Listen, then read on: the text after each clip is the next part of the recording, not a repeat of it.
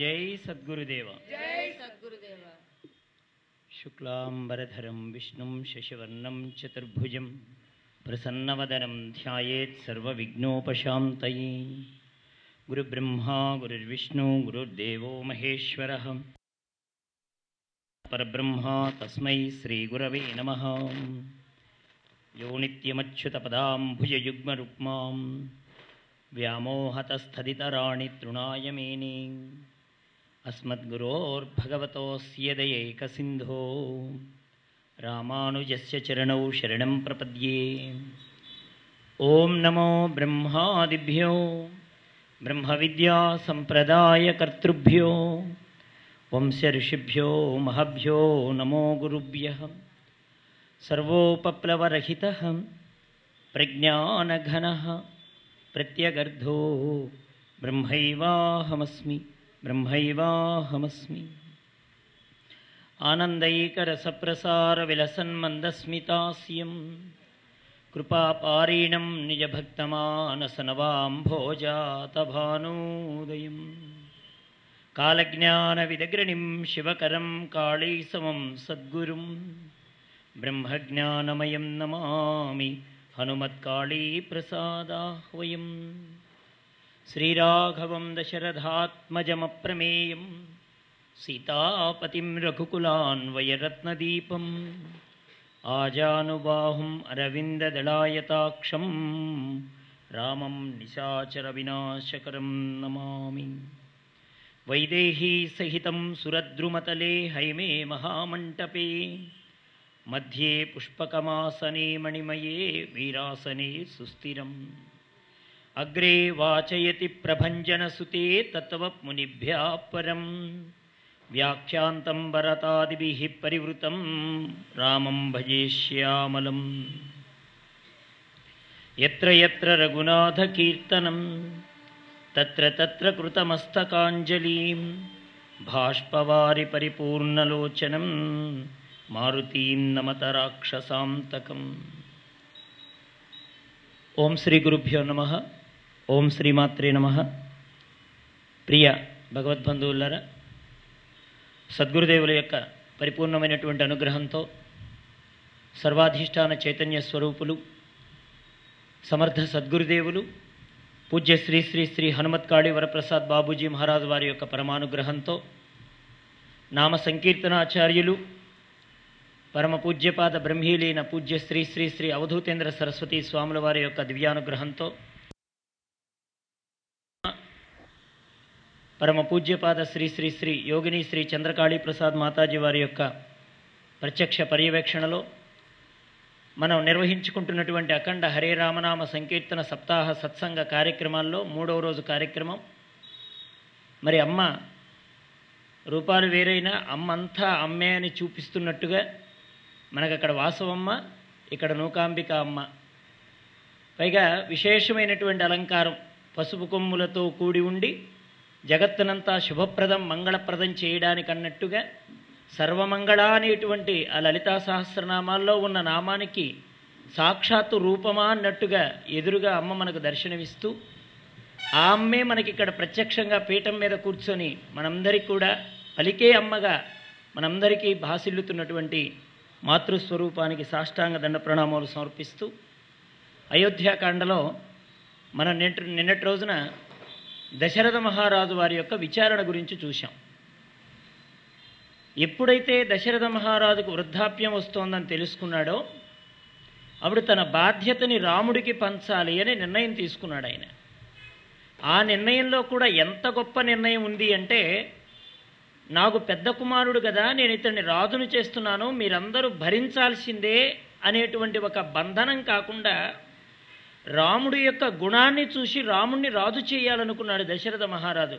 అది మనం రామాయణం ద్వారా గమనించాలి.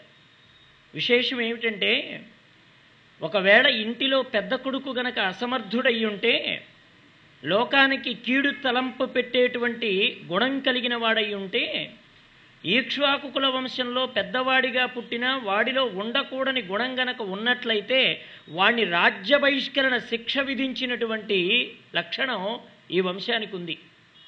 అంటే వంశంలో పెద్దవాడిగా పుట్టడం అర్హత కాదు. గుణాలు కలిగి ఉండడం అర్హత అన్నమాట. అలాంటి రామచంద్రమూర్తి యొక్క గుణాల్ని తలచుకుంటూ సభికులతో దశరథ మహారాజు నిన్న మనకి ఒక మాట మాట్లాడాడు.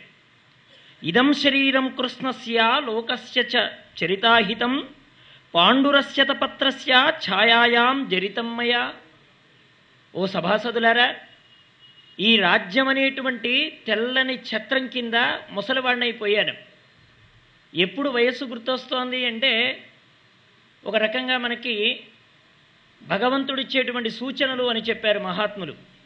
వయస్సు అయిపోయిందని నీకు తెలియదు ఎందుకంటే కాస్త తెల్ల వెంట్రుకలు ఉన్నవాడిని తాత అని పిలవాలంటే భయం. తాత అంటే ఒప్పుకోడు మళ్ళీను. ఎందుకంటే వయస్సు అయిపోయిందంటే ఎవరు ఒప్పుకోరు. కానీ వయస్సు అయిపోయిన తర్వాత కాలుడేమైనా కరుణ కలిగి ఉంటాడా అంటే అతడికి వయస్సుతో నిమిత్తం లేదు. బాల్యంలో వెళ్ళిపోయే వాళ్ళు ఎంతమంది లేదు యవ్వనంలో వెళ్ళిపోయే వాళ్ళు ఎంతమంది లేదు కౌమారంలో వెళ్ళిపోయే వాళ్ళు ఎంతమంది లేరు వార్ధాక్యం వచ్చినా ఇంకా భగవంతుడు మమ్మల్ని తీసుకెళ్ళలేదే అని మంచంలోనే కుళ్ళి కుళ్ళి ఏడుస్తున్న వాళ్ళు ఎంతమంది లేరు. అంటే మరణం అనేటువంటిది మనం అనుకుంటే వచ్చేది కాదు. అందుకే మరణానికి కూడా ఒక యోగం అని పేరు పెట్టారు. యోగం అంటే అర్థం ఏమిటి? అలబ్ధస్య ప్రాప్తి యోగ. ఏది లేదో అది రావడం యోగం. విచిత్రం ఏమిటంటే మిగతా యోగాలన్నీ అనుభవించడానికి నీవు ఉంటావు. కానీ మృత్యుయోగం నువ్వు అనుభవించేటప్పటికి నువ్వు ఉండవు. విచిత్రం అది. అది వచ్చిన తర్వాత నువ్వు ఉండవు నువ్వు నువ్వు ఉన్నంత వరకు అది రాదు. కానీ దాన్ని అందింపజేసేటువంటి వాడేవాడంటే భగవానుడు. మృత్యువు కూడా భగవంతుడి యొక్క స్వరూపమే. అలాగా ఆ మృత్యు అనేటువంటిది ఆసన్నమవుతోందని గుర్తెరిగినటువంటి ఆయన రామచంద్రమూర్తి యొక్క దివ్య అనుభవాన్ని దివ్య రూపాన్ని ఒకసారి మననం చేశాడు. వాస్తవానికి దశరథ మహారాజు రామచంద్రమూర్తిని వైష్ణు విష్ణువు స్వరూపంగా దర్శించలేదు ఆయన. కానీ అనుకోకుండా కొన్ని మాటల్లో దశరథ మహారాజు వారి యొక్క ముఖస్థుగా రాముడి యొక్క విష్ణు స్వరూపం అంటే వెనకాతల దాగున్నటువంటి వైకుంఠ నారాయణుడి యొక్క స్వరూపాన్ని అనుకోకుండానే మాటల ద్వారా వ్యక్తీకరింపజేశాడు ఆయన. దానికే చెప్పారు అనురూప సవైనాథో లక్ష్మీవాన్ లక్ష్మణాగ్రజ త్రైలోక్యామపి నాథేన ఏనస్యానాథవత్తరం దశరథ మహారాజుల వారు అంటున్నారన్నమాట. సభాసదులారా పూర్వుల యొక్క అడుగుజాడల్లో ఇంతకాలం రాజ్యం చేస్తూ ఈ రాజలాంఛలమైన గొడుగు క్రిందే నేను ముసలివాడిని అయ్యానయ్యా. యోగ్యునికి కట్టబెట్టి విశ్రాంతి పొందాలనుకుంటున్నాను. అందుకని గుణాధికుడు ప్రజలకు ఇష్టుడు వినయ సంపన్నుడు నాకు జ్యేష్ఠుడైనటువంటి రాముణ్ణి యువరాజుని చేయదలిచాను. ఇతడికి వెంటనే పుష్యమీ నక్షత్రంలో పట్టాభిషేకం చేయాలి. ఎందుకంటే పునర్వసు నక్షత్రానికి పుష్యమీ నక్షత్రం సంపత్తారవుతోంది కాబట్టి ఈ నక్షత్రంలోనే పుష్యమీ నక్షత్ర జాతకుడై పుష్య పునర్వసు నక్షత్ర జాతకుడైన రామచంద్రమూర్తికి పుష్యమీ నక్షత్రంలో పట్టాభిషేకం చేయాల్సిందే. మరి రాముడు ఎవరయ్యా? రాముడు అనురూపుడు అని చెప్పాడు. అనురూపుడు అంటే అర్థం ఏంటండి? మొట్టమొదటి అర్థం ఏమిటంటే తగినవాడు అని అర్థం. దశరథుడి యొక్క భాషలో రాముడు తగినవాడు అని అర్థం. కానీ మనం వెనకాతల కాస్త వైకుంఠ నారాయణుడిగా ఆ మ- మూర్తిని దర్శించకపోయినా ఆ భావనతో దశరథుడు మాట్లాడాడు అనే ఆలోచన కనుక చేస్తే ఈయన అనురూపుడు. అనురూపుడు అంటే తగినటువంటి రూపం కలిగినటువంటి వాడు. మత్స్య కూర్మ వరాహం అనేటువంటి రూపాల్ని ధరిస్తూ ఈయన అనురూపుడయ్యాడు. అనేక రూపాలని ధరిస్తూ ఉంటాడు. కానీ ఆ రూపాలకు ఉండేటువంటి కొన్ని గుణాలు తనకి లవకుండా ఉండేటువంటి వాడు. అంటే మత్స్యంలో ఉండేటువంటి వాసన కానీ కూర్మానికి ఉండే పాచి తినడం అనేటువంటి గుణం కానీ వరాహంలో ఉండేటువంటి అశుద్ధ లక్షణం అనేటువంటి లక్షణం కానీ ఇలాగ నారసింహం అనేటువంటి రూపంలో జంతువుని హింసించేటువంటి రూపం కానీ ఇలాగ ఆ వాటిలోకి తాను వెళ్ళిపోయి వాటికుండే అవలక్షణాలు తాను లేకుండా తనకుండేటువంటి గుణాలతో పూర్ణంగా ప్రకాశించేటువంటి లక్షణం కలిగినటువంటి వాడు కాబట్టి ఈ నారాయణమూర్తి అనురూపుడు. పైగా ఏం చెప్పాడు ఈయన? అనురూపుడు అనేటువంటి నామంతో పాటుగా ఈయన వైనాథుడు అన్నాడు. వైనాథుడు అంటే అర్థం ఏంటి? వి అంటే పక్షులకి. నాథుడు అంటే గరిత్మంతుడు అన్నమాట. అంటే పక్షులకు రాజైనటువంటి గరిత్మంతుడు విష్ణు సంబంధం కలిగినటువంటి వాడిన ఇంకా చెప్పాలంటే పక్షులలో రాజు హంస కూడా. ఆ హంసవాహనంలో ఎక్కి చరించేటువంటి వారు బ్రహ్మగారు. ఆ బ్రహ్మకి కూడా నాథుడైనటువంటి వాడు అంతే తండ్రి అయినటువంటి వాడు సాక్షాత్తు బ్రహ్మకు తండ్రి అయినటువంటి వాడు ఈ రామచంద్రుడే ఈ నారాయణుడే ఆ వైకుంఠ నారాయణుడే ఈ రామచంద్రుడిగా ఇక్కడ నా పుత్రుడిగా ప్రభవించాడనేటువంటి ఆ భావనతో కాస్త మనం ఆ పదాన్ని కనుక చూసినట్లయితే అంత విశేషమైనటువంటి అర్థంతో చెప్పాడనమాట. ఇక తరువాత లక్ష్మీవంతుడు సంపద పుట్టుకతో కలిగినటువంటి వాడు ఆయన ఇంకొక అర్థం ఏమిటంటే లక్ష్మీతే భార్యగా స్వీకరించినటువంటి వాడు. ఒకసారి మనకి భాగవతంలో చెప్తాడు నాకు మొట్టమొదట్లో లక్ష్మి ఉన్నది కానీ ఈనాడు లేకుండా పోయింది. అందుకని నేను యాచనకు వచ్చాను నీ దగ్గర ఏమైనా ఉంటే ఇవ్వు. రెండు మూడడుగుల నేరయ్య. మేరకిచ్చుడిది బ్రహ్మాండంబు నాపాలికిందని వామనావతారంలో మాట్లాడతాడనమాట నారాయణమూర్తి. ఒకటి రెండడుగుల మేర భూమియు నాకిచ్చిన బ్రహ్మాండంబు నాపాలికిన్. ఒకటి రెండు కలిపితే మూడు. ఈ మూడడుగుల నేల నాకు ఇస్తే చాలు బ్రహ్మాండమే అంటాడు ఆయన. తొల్లి సిరియు కలదు చెప్పేదన ఆ టంకి సుజనులందు తచ్చు చొరచియుందు. ఇప్పుడు నేను ఎక్కడుంటానని చెప్పాడంటే లక్ష్మీదేవి నాకున్నా కానీ నాకు పరిచయమంతా నేను తిరిగేదంతా కూడా ఎవరితో తిరుగుతానంటే సుజనుల ఎందు అంటే మంచివాళ్ళ ఎందు సాధుజనుల ఎందు నేను తిరుగుతూ ఉంటాను అని చెప్తాడనమాట నారాయణమూర్తి. అందుకని ఆయన లక్ష్మీవాన్ లక్ష్మీవంతుడు. ఇలాంటి లక్షణం కలిగినటువంటి వాడు రామచంద్రుడయ్యా. అందువల్ల రాముణ్ణి రాజును చేయాలనుకుంటున్నాను అని చెప్తుండగానే సభ్యులంతా కూడా కురియబోతున్నటువంటి మేఘాన్ని చూసి గర్జిస్తూ ఉన్నటువంటి ఆ మేఘాలను చూసి నెమళ్ళు ఎలాగైతే పురివిప్పి ఆనందంతో నాట్యం చేస్తాయో రాముణ్ణి రాజుని చేస్తాను అని దశరథ మహారాజు ప్రకటించగానే జనముఖ్యులైనటువంటి వాళ్ళు బ్రాహ్మణులైనటువంటి వాళ్ళు బాగా దశరథ మహారాజు ముఖంలో ఉప్పొంగిపోతున్న ఆనందము తమదే అన్నట్లుగా పట్టుకొని ఆనందాన్ని కళ్ళతో త్రాగుతున్నట్లుగా చెవులున్నందుకు ఇంతకాలానికి ఒక మంచి వాక్యం విన్నట్టుగా ఒళ్ళంతా పొంగిపోతున్నట్లుగా రోమాలన్నీ నిక్కబడుచుకున్నట్టుగా రామచంద్రమూర్తి రాముడవుతున్నాడనేటువంటి మాట అందరికీ అంత ఆనందాన్ని కలిగింపజేసి వెలిగిపోతున్నటువంటి ముఖాలతో అన్నారు దశరథ మహారాజా. చాలా కాలం రాజ్యాన్ని చేసి చేసి వృద్ధుడివైపోయావు కదా. ఆ మా రాముణ్ణి యువరాజుగా చేయవలసిందిగా ప్రార్థిస్తున్నామయ్యా మహాబాహుడు రఘువీరుడు మహాబలుడు ఆ పెద్దదైనటువంటి శత్రుంజయమనే ఏనుగు పైన వస్తుంటే తలపైన రాజలాంఛితమైన తెల్లని గొడుగు క్రింద రాముడు కనిపిస్తే చూడాలని మేమెంతో కాలం నుండి అనుకుంటున్నామయ్యా అని ప్రజలందరూ పలికారండి. ఏకకంఠంతో పలికారు. రామాయణంలో చాలా గొప్ప శ్లోకం. రామచంద్రమూర్తి ఎలా కనపడాలనుకుంటున్నారు అయోధ్యానగర ప్రజలు? మనం ముందుగానే చెప్పుకున్నాం. ఎచ్చ రామన్న పశ్యేత్ ఎంచ రామో పశ్యతి నిందిత సపుమాన్లోకే స్వాత్మాప్యేనం విగ్రహతే. ఉదయం లేచిన తరువాత పౌరజనుల యొక్క బాగోగులు చూడ్డానికి రాజైనటువంటి వారి కర్తవ్యం కాబట్టి కాబోయేటువంటి యువరాజుగా పట్టాభిషిక్తుడు కావలసిన రామచంద్రుడు ప్రజల బాగోగులు తెలుసుకోవడానికి తనకు తానుగా అశ్వం ఎక్కి అయోధ్యానగర పురవీధుల్లో చరిస్తూ ఉన్నటువంటి సమయంలో ఎవరి పనుల్లో వారు నిమగ్నమైనటువంటి వారు రామచంద్రుణ్ణి చూడకుండా వారి పనుల్లో నిమగ్నమైపోయి ఉంటే రాముడు వాళ్ళ వైపున ఆదరంగా చూసుకుంటూ వెడుతూ ఉంటే ఇలా రాముడు వారి వైపు చూడ్డాన్ని ఇంకొక వ్యక్తి గమనించి ఒరే పనెప్పుడైనా చూసుకోవచ్చు. కానీ రాముడు ఇప్పుడే నిన్ను చూసుకుంటూ వెళ్ళాడురా అనగానే పర్వాలేదులే నేను నా రాముడిని చూడకపోయినా నా రాముడు నన్ను చూశాడు కదా అని ఆనందపడేవారట. అలాగే ఇంకొక రోజున రాముడు తన పని మీద తాను వెడుతుంటే రాముడు వీరి వైపును చూసేవాడు కాదట కానీ అయోధ్యానగర ప్రజలు రాముడి వైపు చూసేవారట ఆ రోజు అనుకునేవారట పోనీలే రాముడు మా వైపు చూడకపోయినా మేము రాముడి వైపు చూశాం కదా అనుకునేవారట. అంటే ఒకవేళ రాముడు వారిని చూడకపోయినా వారు రాముణ్ణి చూడకపోయినా అది దుర్దినంగా భావించేవారట. నిజంగా చనిపోయిన రోజంటూ ఏదైనా ఉందంటే భగవంతుణ్ణి చూడనటువంటి క్షణమే. గృహం శ్మశానం తవబింబ వర్జితం. స్వపుచ్చబద్ధాస్య వినాకృతం వపుహు అని భాగవతం చెప్తోంది. భగవంతుడికి సేవ చేయనటువంటి వాడి జన్మ ఎలాంటిదంటే కుక్కతోక కంటే హీనమని చెప్పింది భాగవతం. స్వపుచ్చ వద్దాస్య వినాకృతం వపుహు స్వ అంటే కుక్క. పుచ్చం అంటే తోక. అంటే కుక్క తోక కంటే హీనమైన జన్మ ఏమిటి అంటే భగవంతుడికి దాస్యము చేయనటువంటి జన్మ అంతకంటే హీనమని చెప్పారు. మరి ఏది శ్మశానం అని చెప్పారు? గృహం శ్మశానం తవబింబ వర్జితం. ఏ ఇంట్లోకి కాలు పెడితే మొట్టమొదటిసారి భగవంతుడు యొక్క చిత్రపటం లేకుండా నానాజాతి కుక్కల బొమ్మలు జంతువుల బొమ్మలు ఇంట్లో తగిలించుకొని ఆనందపడుతూ ఉంటారో అటువంటి వాడి ఇంట్లోకి అడుగు పెట్టడమే శ్మశానంతో సమానం అని చెప్పారు. నిజంగా స్నానం చేయాల్సింది దారిలో కనపడే శ్మశానాలకు వెళ్ళొస్తే కాదు. ఇంట్లోకి వెళ్ళగానే దేవుడి ఫోటో కనుక లేకపోతే అటువంటి వాడింట్లోకి కాళ్ళు పెట్టినందుకు ఇంటికొచ్చి స్నానం చేయాలి. అది నిజమైన స్నానం.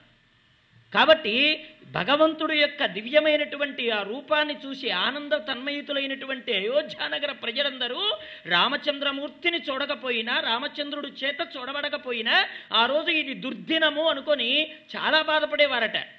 అటువంటి రామచంద్రుడు రాజు కాబోతున్నాడు చేస్తున్నాను మీ అందరూ అనుమతి ఇవ్వాలి అని అనగానే వాళ్ళందరూ అన్నారు ఇచ్చామోహి మహాబాహుం రఘువీరం మహాబలం గజేన మహతాయంతం రామం ఛత్రవృతాననం అన్నారండి. ఏమన్నారు? ఇచ్చామహా అంటే రాముడు రాజు కారాదనే ఆలోచన ఏ ఒక్కరికి లేదయా దశరథ మహారాజా? మేమందరం ఇచ్చామహ అంటే ఏకగ్రీవంగా కోరుతున్నాం. కోరగలిగిన వాళ్ళమే తప్ప అంగీకరించవలసిన వాడివి నీవు. కాబట్టి నీవే అడుగుతున్నావంటే మేము అంగీకరించకపోతే అది మా లోపం అవుతుందయ్యా. రాముడు ఎప్పుడెప్పుడు రాజవుతాడా అని చూస్తున్నాం. ఈ సభ పెట్టి నువ్వు ఎప్పుడు అడుగుతావా అని చూస్తున్నాం. అందుకని మేమందరం ఏకగ్రీవంగా అడుగుతున్నాం. ఇచ్చామహా. రాముడంటే ఎవరయ్యా? మహాబాహుం అన్నారండి అయోధ్యానగర ప్రజలు. రాముడంటే మహాబాహుడు. మనం ఏం చదువుకుంటామండి? శ్రీరాఘవం దశరథాత్మజమప్రమేయం సీతాపతిం రఘుకులాన్వయరత్నదీపం ఆజానుబాహుం అరవిందదళాయతాక్షం. అన్ని వైపులకి చూడగలిగిన వాడు ఎక్కడ ఏ లోకంలో ఆపద జరుగుతుంటే అక్కడ దాకా చెయ్యి చాచగలిగినటువంటి వాడు. లోకంలో ఎక్కడైనా ఒకటికి ఆపద జరుగుతుంది అనుకోండి ఇక్కడ ఎందుకంటే ఇక్కడ బయట ఏదో చిన్న ఇబ్బంది జరిగింది అనుకోండి మనకు తెలిసిన వాళ్ళకి ఇక్కడి నుంచి మనం చెయ్యి చాపగలమా? ఇక్కడి నుంచి మన రక్షణని మనం కల్పించగలమా వారికి? నువ్వు ఎవరిని చూసుకొని విర్రవీగుతున్నావంటే నీ కుటుంబంలో వారి రక్షణ వారే చేసుకోలేనటువంటి వాళ్ళని చూసి నువ్వు విర్రవీగుతున్నావే కానీ ఎక్కడుండైనా చెయ్యి చాపి రక్షించగలిగినటువంటి పరమాత్మని నువ్వు వేడుకోవడం లేదు. ఏమండి? ఓసారి అక్బర్ పాదుషా దగ్గరికి ఒక ఆయన వెళ్ళాడట. ఏది? తన కూతురి పెళ్ళి కోసం కొద్దిగా డబ్బులు అడుగుదామని. రాజుగారు కదండి కొద్దిగా డబ్బులు అడిగితే ఇస్తాడే. వెంటనే సరేనండి లా- నా కూతురు వివాహం కొద్దిగా డబ్బు కావాలి నేను పాదుషా దగ్గరికి వెడతానంటే పాపం భటులు వదిలిపెట్టారు. అది నమాజ్ టైం అయిపోయింది. వెంటనే ఆయన తన ప పరదా లాంటిది ఒక గుడ్డ వేసేసుకొని అక్కడ కూర్చొని తన దేవుడైనటువంటి భగవంతుని ప్రార్థించుకుంటున్నాడు. అయ్యా నా రాజ్యంలో అందరికీ పంటలు బాగా పండాలి అందరు బాగా ఉండాలి అందరిని బాగా చూడు స్వామి అని రెండు చేతులెత్తి తన దేవుణ్ణి వేడుకుంటున్నాడు. వచ్చినవాడు వెళ్ళిపోతున్నాడు వెనక్కి తిరిగి వెళ్ళిపోతున్నాడు. ఈ లోపల తన దేవుణ్ణి ప్రార్థించడం పూర్తయింది. వచ్చిన ఆయన ఎందుకు పెడుతున్నాడో అర్థం కాలేదు ఆయనకి. ఏమయ్యా ఎందుకు వచ్చావు ఎందుకు పెడుతున్నావు? ఏదో అడగడానికి వచ్చినట్టుగా ఉన్నావే అన్నాడు. అవునండి అడగడానికే వచ్చాను. ఏం అడగడానికి వచ్చావన్నాడు నా కూతురు పెళ్ళికి కొద్దిగా ధనం తక్కువైంది అందుకని అడుగుదామని వచ్చానన్నాడు మరి అడగకుండా వెళ్ళిపోతున్నావేమన్నాడు నువ్వే ఒకడిని అడుక్కుంటున్నావు కదా. ఇక మళ్ళీ అడుక్కునేవాడికి ఇంకొక అడుక్కునేవాడు తోడనట్టుగా నేను అడగడం ఎందుకు? నువ్వు అడుక్కున్నవాడినే నేను కూడా అడుక్కుంటాను. ఏమండి? ఈ మధ్య వాట్సాప్లో ఎక్కడో ఉంది. ధనవంతుడట గుళ్ళోపల అడుక్కుంటాడట పేదవాడు గుడి బయట అడుక్కుంటాడట. మొత్తానికి ఇద్దరు అడుక్కునేవాళ్ళే వీడేమో లోపలికి వచ్చి గుళ్ళో అడుక్కుంటాడు వాడేమో బయట అడుక్కుంటున్నాడు. అంతే తేడా. కాకపోతే వీడు కాటన్ షర్ట్లు కాటన్ ప్యాంట్లు వేసుకొని ఇస్త్రీ చేసిన చొక్కా వేసుకొని అడుక్కుంటాడు. బయట ఉన్నటువంటి వాడు చిరిగిపోయిన వస్త్రాలు వేసుకొని అడుక్కుంటాడు. మొత్తానికి ఇద్దరు అడుక్కునే వాళ్ళే. వీడిలో డిగ్నిఫైడ్ ఉంటుంది. కాస్త వాడు అక్కడ దీనంగా కనపడేట్టుగా అగిపిస్తాడంతే కానీ రామచంద్రమూర్తి అండి మహాబాహుడు. మహాబాహుడు అంటే అర్థం ఏంటి ఎక్కడ ఏ లోకంలో ఎవరికి ఏ ఆపద జరిగినా అంత దూరం చెయ్యి చాచగలిగిన వాడు దశరథ మహారాజా. రాముడంటే మా ఆపదల్ని తాను తీర్చేవాడు. ఎక్కడైనా ఆపదంటూ సంభవిస్తే అది తనకే కలిగినట్టుగా బాధపడేవాడు. తన సొంత వారికి కలిగినట్టుగా బాధపడేవాడు. తనకు సహాయం చేసిన వాడికి ఆపద కలిగితే ఒక క్షణకాలం పాటు తత్తరపాటుతో వారికి ఏ విధంగా మేలు చేయాలనేటువంటి దాని ఎందు మనస్సు పెట్టి అది తీరేంత వరకు తన మనస్సుని ఆరాటపరచుకునేవాడయ్యా రామచంద్రుడంటే. లోకంలో రామచంద్రమూర్తి యొక్క విశాలమైనటువంటి లక్షణం అది. అందుకనే అతడు మహాబాహుడు. పట్టుకోలేనటువంటి వాడిది దురదృష్టం కానీ ఆయన చెయ్యెప్పుడు చాచబడే ఉంటుందండి. అమ్మెప్పుడు చెప్తూ ఉంటారే గురుదేవులు చెయ్యెప్పుడు ఇలాగ ఎత్తే ఉంటుందని. అభయప్రదానం కోసం. అలాగే నారాయణమూర్తి చెయ్యెప్పుడు చాచే ఉంటుంది. పట్టుకోలేనివాడు దురదృష్టమేమో కానీ పట్టుకోవడానికి భగవంతుడు అందుబాటులో ఉండేవాడు వాడొక్కడే ఉన్నాడు. మిగతా వాళ్ళందరూ మనకి ఎక్కడెక్కడో దూరంగా ఉంటారు. కానీ భగవంతుడు సర్వే సర్వత్ర అన్నింటా వ్యాపించి ఉన్నవాడనేటువంటి విశ్వాసం ముందు నువ్వు పాదుకొల్పుకోవాలి. ప్రహ్లాదుడికి ఆ విశ్వాసం ఉంది. ఇందు కలడందు లేడని సందేహం వలద చక్రి సర్వోపగతుండు ఎందెందు వెదక చూచిన అందందే కలడు దానవాగ్రని వింటే ఇన్ని దెబ్బలు కొడుతుంటే నీకు రక్షణ ఎవరు అని అడిగాడు. నాన్న కొట్టేవాడికి రెండు చేతులైతే రక్షించేవాడికి వెయ్యి చేతులు అన్నాడు ప్రహ్లాదుడు. వెయ్యి చేతులు వాడు వాటేసుకుంటే రెండు చేతులు వాడు ఎక్కడ కొడతాడండి? కాబట్టి భగవంతుడి మీద విశ్వాసం ఉండడం లేదు. బయట వ్యక్తుల మీద ఉండిపోతుంది. అదే మహాబాహుడు అంటే అటువంటి వాడయ్యా రామచంద్రుడు. పైగా మీ రాముడు ఎవరో తెలిసిన? రఘువీరం. మహాబలం రఘువీరం. రఘువీరం మీ వంశంలో రఘు మహారాజు అని ఒక ఆయన ఉన్నాడయ్యా ఎందరినో మేము మీ చిన్నప్పటి నుంచి మీ వంశ ప్రతిష్టలు మేము విన్నాం. ఎంతో గొప్ప గొప్ప పరాక్రమం చూపించిన వాళ్ళని చూశాం. తండ్రి మాటకు వెనుదిరగకుండా ఆ మాటని పాలించిన వాళ్ళని చూశాం. అలాగే చిన్న చిన్న కార్యాన్ని చేయడం కోసం ఎంత గొప్ప తమదైనటువంటి వైభవాన్ని వదులుకున్నారో మేము చక్కగా చూశాం. భగీరథుడు లాంటి వాళ్ళని దిలీపుడు లాంటి వాళ్ళని అంశుమంతుడు లాంటి వాళ్ళని సగరుడు లాంటి వాళ్ళని రఘువు లాంటి వాళ్ళని మా మాంధాత లాంటి వాళ్ళని ఇలా ఎంతోమంది మీ పూర్వీకులను చూశాం. కానీ చిన్నతనం నుండే కీర్తి ప్రతిష్టలు శౌర్య ధైర్య పరాక్రమాలు ఉన్న వాళ్ళని మేమింతవరకు ఎరగలేదు. మా వాళ్ళు మీ వంశకర క్రమాన్ని చెప్తూ ఉంటే మేము అనుకున్నాం ఇటువంటి రాముడున్న కాలంలో పుట్టడం మా అదృష్టం అనుకున్నాం. అప్పటిదాకా అయ్యో మేము అనరణ్యుణ్ణి చూడలేకపోయామే మేము నాభాగుణ్ణి చూడలేకపోయామే మేము రఘువుని చూడలేకపోయామే మేము ఈక్ష్వాకుని చూడలేకపోయామనే బాధ ఉండేది కానీ ఇప్పుడు మేమేమనుకుంటున్నామో తెలిసిన? రాముడున్న కాలంలో పుట్టినందుకు మేము అదృష్టవంతులం. రాముణ్ణి చూడగలుగుతున్నాం. అంటే మిగతా వాళ్ళలో ఏ కొద్దిగానో లోపించినటువంటి కొన్ని పరాక్రమం తాలూకు గుణాలు కావచ్చు దేవలోకంలో ప్రతాపం చూపిస్తే ఈ లోకంలో కొద్దిగా వాళ్ళు ఒడిదుడుకులు పడి ఉండొచ్చు కానీ పూర్ణంగా ఆ లోకంలోనూ ఈ లోకంలోనూ పరాక్రమ తత్వం కలిగినటువంటి వాడు నీ రఘువంశాన్ని ఉద్ధరించగలిగినటువంటి వాడిని మేము ఇక్కడే చూస్తున్నాం. అందుకే ఆయన రఘువీరం. ఇంకేం చెప్పారు? రాముడు మహాబలుడు అని చెప్పారండి. మహాబలుడు అంటే ప్రతి వ్యక్తికి సహజంగా ఉండేటువంటి బలం కంటే హెచ్చు బలం కలిగినటువంటి వాడు. లోకంలో మనం ఏది విచిత్రంగా చూస్తామండి? ఎత్తగలిగిన వయస్సులో ఎత్తగలిగినంత బరువు ఎత్తిన వాడిని మనం ఆశ్చర్యంగా చూడం. తన వయస్సుని మించి బలాన్ని ప్రదర్శించిన వాడుంటాడే వాణ్ణి మనం విశేషంగా చూస్తాం. ఇంతవరకు రాముడు యొక్క పూర్వీకులైనటువంటి వాళ్ళు వయస్సుకు తగ్గట్టుగా ప్రవర్తించారు. కానీ రాముడు పన్నెండేండ్లు కూడా నిండకుండానే తాటక వధ చేశాడు.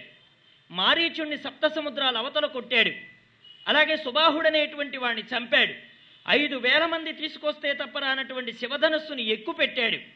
అంటే ఒక మానవుడిగా కనిపిస్తూ మానవుడు చేయలేనటువంటి అసాధ్య కార్యాలు చేసి లోకాన్ని ఔరాని మెప్పించగలిగాడు. ఇంకంతకంటే గొప్ప పని ఏం చేశాడు? పరశురాముడనేటువంటి ఆయన విష్ణువు యొక్క అంశతో సంబంధం కలిగినటువంటి ఆయన విశ్వకర్మ తయారు చేసినటువంటి విల్లుని తానుగా చేతబట్టి ఆయన ప- తపోబలాన్ని కూడా తనదిగా చేసుకోగలిగినటువంటి వాడు రామచంద్రుడు. పైగా అహల్య అనేటువంటి ఆవిడ నిరాహారిగా ఉంటూ వాయుభక్షణం చేస్తూ ఎవరికి కనపడకుండా గౌతముడి యొక్క ఆశ్రమంలో ఉంటున్నటువంటి ఆవిడికి తన పూర్వరూపాన్ని కల్పించి తన భర్తతోటి కలిపినటువంటి గొప్ప లక్షణం కలిగినటువంటి వాడయ్యా రామచంద్రమూర్తి. అటువంటి పిల్లవాడు ఇప్పుడు రాజు కావడం మాకెంత అదృష్టం. అందుకనే మేము మా రాముడికి పెట్టుకున్నటువంటి పేరు రఘువీరం మహాబలం అన్నారండి. ఇది అయోధ్యానగర పే- ప్రజలు పెట్టుకున్నటువంటి పేరు. తర్వాత ఇంకేం చెప్పారు? రఘువీరం మహాబలం. గజేన మహతాయంతం రామం ఛత్రవృతాననం. దశరథ మహారాజా రాముడికి పట్టాన్ని కట్టి శత్రుంజయమనేటువంటి పేరు గలగ ఏనుగును ఎక్కించి ఈ నగర పురవీధుల్లో గనక వస్తూ ఉంటే మాకు అనిపిస్తోంది దశరథ మహారాజా ఆ ఏనుగుకు చేసినటువంటి అలంకారాన్ని చూడాలా? దాని మీద కూర్చున్న రాముడు యొక్క గొప్పదనాన్ని చూడాలా? ఇంతమందికి ఇంత భాగ్యాన్ని కల్పించిన నీ కళ్ళలో ఆనందాన్ని చూడాలా?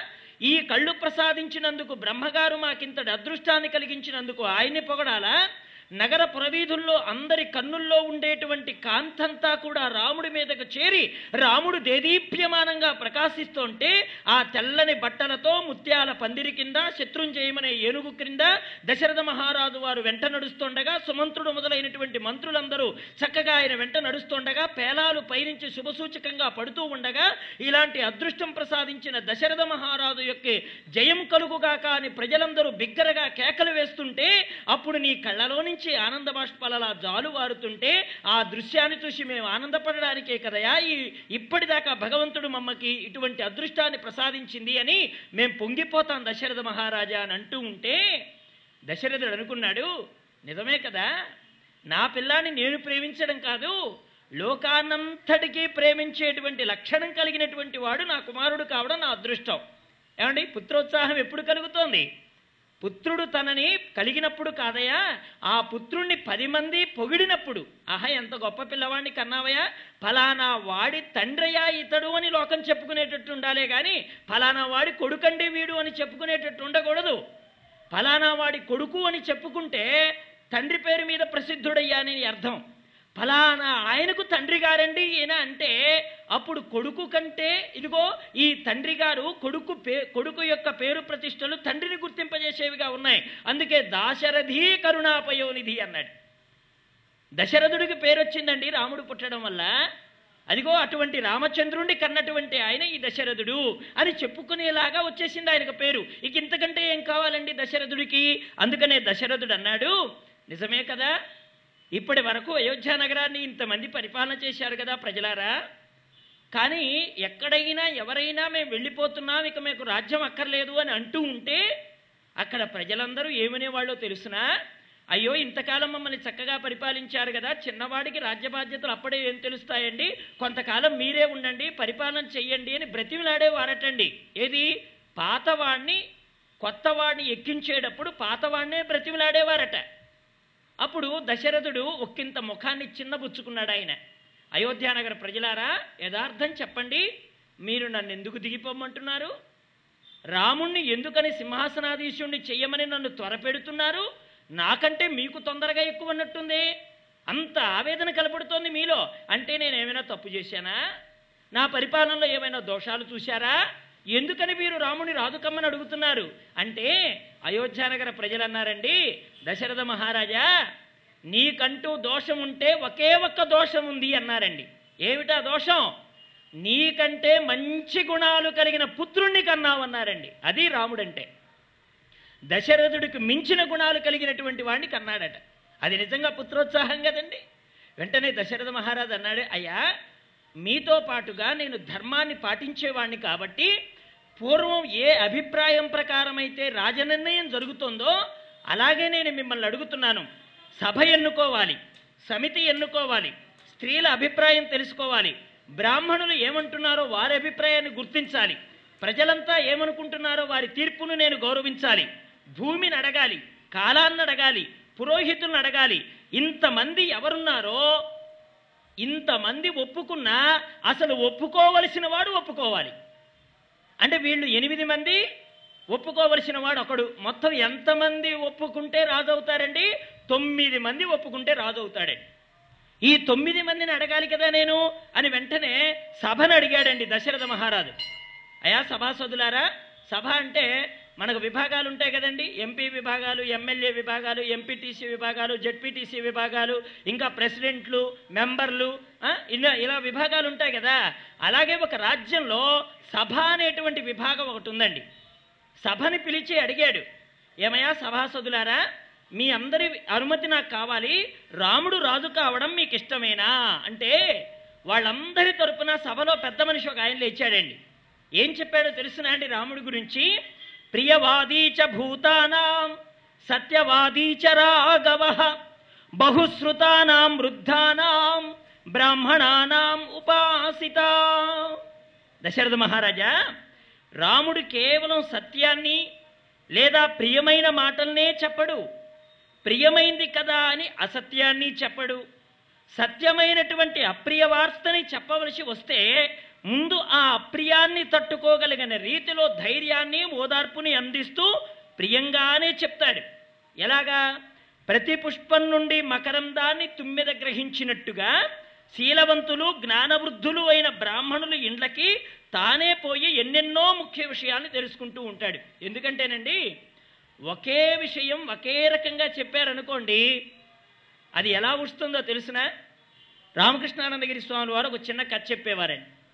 ఓ చోటటండి ఒక రాజుగారికి ఒక పిల్లాడు పుట్టాడండి. ఆ పిల్లాడు ఎంతకాలం బ్రతుకుతాడా అని అక్కడ ఉన్నటువంటి వాళ్ళందరి చేత అడుగుతున్నాడండి. ఉంటారు కదా జాతకాన్ని చూసేవాళ్ళు? అందరినీ పిలిపించి అయ్యా ఇదిగో మా పిల్లాడు పుట్టాడు పిల్లాడికి ఆడు ఎలా ఉంటాడో ఒకసారి మీరు చూసి చెప్పండి అన్నారండి అనగానే వెంటనే ఇద్దరు బ్రాహ్మణులు వాళ్ళల్లో పెద్దలండి. అప్పుడు వాళ్ళందరూ అన్నారు ఏమండి వీళ్ళిద్దరూ మాలో పెద్దవాళ్ళు వీరు ఏది నిర్ణయం చెప్తే అదండి అని అనగానే మొదటి ఆయన్ని అడిగారండి. ఏమయ్యా మీరు మా జాతకం మా అబ్బాయి జాతకాన్ని పరిశీలించారు కదా ఏం నిర్ణయం చేశారంటే అప్పుడు వెంటనే ఆయన అన్నాడండి అయ్యా మీ అబ్బాయి మీ కళ్ళ ముందే చనిపోతాడన్నాడండి. అనగానే వెంటనే రాజుగారు అన్నారు నీకు ఎంత ధైర్యం? నువ్వెంత జాతకం చూసే పండితుడివైనే మాత్రం నా పిల్లవాడు నా నా నా ముందే చచ్చిపోతాడని చెప్తావా? వెంటనే ఇతను మురితీయండి అన్నాడండి. రెండో ఆయన్ని లేపాడండి. ఇప్పుడు చెప్పన్నాడండి జాతకం ఎక్కడైనా ఒకటే కదండి? ఏమైనా రెండు రకాలుగా ఉంటుందా? వెంటనే ఆయన అన్నాడండి ఏమండి మీ అబ్బాయి కంటే మీ ఆయుష్ చాలా ఎక్కువండి. మీ అబ్బాయి పుట్టినటువంటి సందర్భం ఏమిటో కానీ మీ ఆయువు పెరిగిపోయిందండి అన్నాడండి. అంటే అర్థం ఏంటి? మీరుండగానే మీ అబ్బాయి పోతాడండి. వెంటనే ఈ బ్రాహ్మడికి సత్కారం చేయండి. నా పిల్లాడు పుట్టి నా ఆయుష్ పెంచాడట. నా ఆయుష్ పెంచాడంటే అర్థం ఏంటి? వీడి మధ్యలోనే పోతాడని అర్థం. ఇద్దరూ చెప్పింది ఒకే మాట. ఆ చెప్పడంలో ఎటువంటి దాన్ని ఎన్నుకున్నారంటే ప్రియమై కఠోరమైనటువంటి దాన్ని కూడా ప్రియంగా చెప్పడం. ప్రియమనిపిస్తోంది కదా అని చెప్పి కఠోరంగా పలకుండా ఉండకపోవడం. ఇది రామచంద్రమూర్తికి తెలుసండి. అనుద్వేగకరం వాక్యం సత్యం హితం ప్రియం చేత్ స్వాధ్యాయాభ్యసనం చేయవ వాన్మయం తప ఉచ్యతే రామచంద్రమూర్తి చాలా తక్కువగా మాట్లాడతాడు. తక్కువగా మాట్లాడిన దానిలో ఎక్కువ ధర్మం ఉంటుంది. సత్యమును పట్టుకున్న విధానం రాముడు యొక్క వాక్కు ద్వారా వినపడుతోంది కనపడుతోంది అది నిలబడుతోంది. అందుకనే ఒక్కొక్క చోట ధర్మానికి సత్యానికి సంఘర్షణ జరిగేటప్పుడు ఎవరి ధర్మం వాళ్ళు పట్టుకుంటే రాముడు సత్యాన్ని ధర్మాన్ని రెంటిని పట్టుకు నడిచాడు. అందుకే రాముడే నిలబడతాడు రామాయణంలో. అందుకే రామచంద్రమూర్తిని పూర్ణంగా గుర్తించాలి గ్రహించాలంటే ముగ్గురేనండి. ముగ్గురు మాత్రమే రామతత్వాన్ని పూర్తిగా గుర్తించగలరు. మొట్టమొదటి వారు సీతమ్మ రెండవ వారు ఆంజనేయుడు మూడో వాడు పరమశివుడు. వీళ్ళ ముగ్గురికే రామతత్వం పూర్ణంగా తెలుసు. ఇంకెవ్వరికి రాముడంటే ఏంటో ఎవరికి తెలియదు. అది రాముడంటే. కాబట్టి అటువంటి రామచంద్రుడు ఎవరండి? ప్రియవాదీచ భూతానాం సత్యవాదీచ రాఘవ. ఒకవేళ ఏదైనా అప్రియమైనటువంటి మాట చెప్పాలనుకోండి ముందు తట్టుకోగలిగే ధైర్యాన్ని ఇచ్చేవాడు రామచంద్రమూర్తి. తరువాత అప్రియాన్ని చెప్పేటువంటి లక్షణం కలిగినటువంటి వాడు. ఎలాగైతే పుష్పం నుంచి తుమ్మిద దాని మీద వ్రాలి అక్కడ ఉండేటువంటి ఈ తేనెని గ్రహిస్తూ ఉంటుందో నిరంతరం ఈయన ఎవరితో తిరిగేవారండి? శీలవంతులైనటువంటి వాళ్ళతోటి జ్ఞానవృద్ధులైనటువంటి బ్రాహ్మణులు ఇంట్లోకి పోయి సత్యాసత్యాలు ధర్మాధర్మాలు వీటి మధ్య ఉండేటువంటి వ్యత్యాసము ఏది సత్యము ఏది అసత్యము ఏది ధర్మము ఏది అధర్మం అనేటువంటి విషయాలు జ్ఞానుల దగ్గరికి వెళ్ళి తెలుసుకుంటూ ఉండేటువంటి వాడు. అందుకనే దశరథ మహారాజా రాజలక్షణాలైనటువంటి ప్రియహిత సత్యవాక్యాల్ని పలకడం నిష్పక్షపాత బుద్ధి కలిగి ఉండడం పగ తీర్చుకునేటువంటి బుద్ధి ఉండదు అనేటువంటి నైజం కలిగి ఉండడం ఇవన్నీ కూడా రామచంద్రమూర్తికి ఉన్నాయ్యా. వేదవేత్తలైనటువంటి బ్రాహ్మణుల ఎడల వినయం రాముడిలో ఉండడం చేత రాముడే పట్టాభిషేకానికి తగును అని సభ చెప్పిందండి. సభ చెప్పిన దాంతో సంతృప్తి చెందాడు దశరథ మహారాజు. తర్వాత సమితిని అడిగాడు. సమితి ఆ సమితి వాళ్ళు ఏమనుకుంటారు రాముడి గురించి అంటే నాస్య క్రోధ ప్రసాదచ్చ నిరర్ధోసస్తి కచ్చనాం హంతే వ్యానియమద్వద్య నవద్యే నచ కుప్యతి. రాజా సభవారు చెప్పిన అభిప్రాయం ప్రకారంగా మేము ఏకీభవిస్తున్నాం. కానీ వారు ఒక విషయం చెప్పడం మర్చిపోయారయ్యా రాముడి గురించి. రాముడు కేవలం ప్రియహితవాది సత్యవాక్యాన్ని చెప్పేవాడు మాత్రమే కాదు వినయపరుడు మాత్రమే అని భావించక అతడు ధర్మపరుని విషయంలో అనుగ్రహించిన అధర్మపరుడి విషయంలో ఆగ్రహించిన ఆ ఆగ్రహము గాని అనుగ్రహం గాని వ్యర్థం కావు. రాముడు ఒక మాట ఇచ్చాడంటే రామానుగ్రహానికి పాత్రుడైనటువంటి వాడికి ఇక చెక్కు చెదిరే అవకాశం లేదు. రాముడే ఆగ్రహించాడనుకోండి వాడి బారి రాముడి బారి నుంచి బ్రతికింపదలచినటువంటి వాడు నీవు బ్రహ్మలోకానికి వెళ్ళినా కానీ నిన్ను రక్షించేవాడు ఎవడు లేడు. రాముడి అనుగ్రహం ఎంత పనిచేసిందండి విభీషణుడికి? విభీషణుడికి అతడికి గెలవకుండానే రావణ పట్ట రావణాసురుడు యొక్క లంకని ఇప్పింపజేసింది మరి రాముడి ఆగ్రహం కాకాసురుడికి ఎంత పనిచేసింది రామాయణంలో? రాముడు అస్త్రశస్త్ర విద్యల్ని మర్చిపోయాడా? ఆయన మననం చేసినట్టుగా కనబడ్డం లేదే?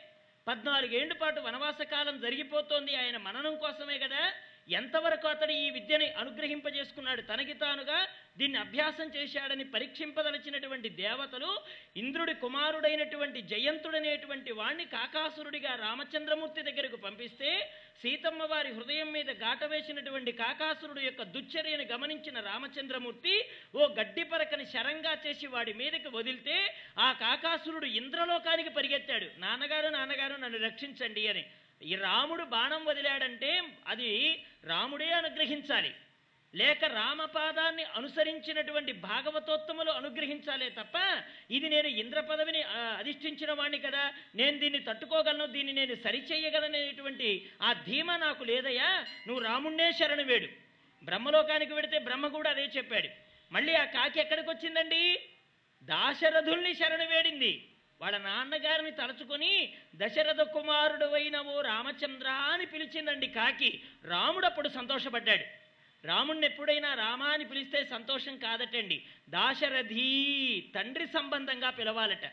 తండ్రి సంబంధంగా పిలిస్తే ఆయనకు వెనకాతల తండ్రి యొక్క సచ్చీలత తండ్రి యొక్క ప్రవర్తన ధర్మానికి సత్యానికి మధ్య నలిగిపోయి ఒక కాడికి ఆ వైపున ఈ వైపున బంధింపబడ్డటువంటి వృషభము ఆ మెడ ఎలాగైతే ఉరుసుకుపోయి బండి లాగడంలో నిమగ్నమయ్యి తన కాలం తీరిపోగానే ఆ ధర్మము క్రిందనే తన యొక్క శరీరాన్ని వదిలేస్తుందో దశరథ మహారాజు వారు కూడా అదే ధర్మము. వృషభం అంటే ధర్మం.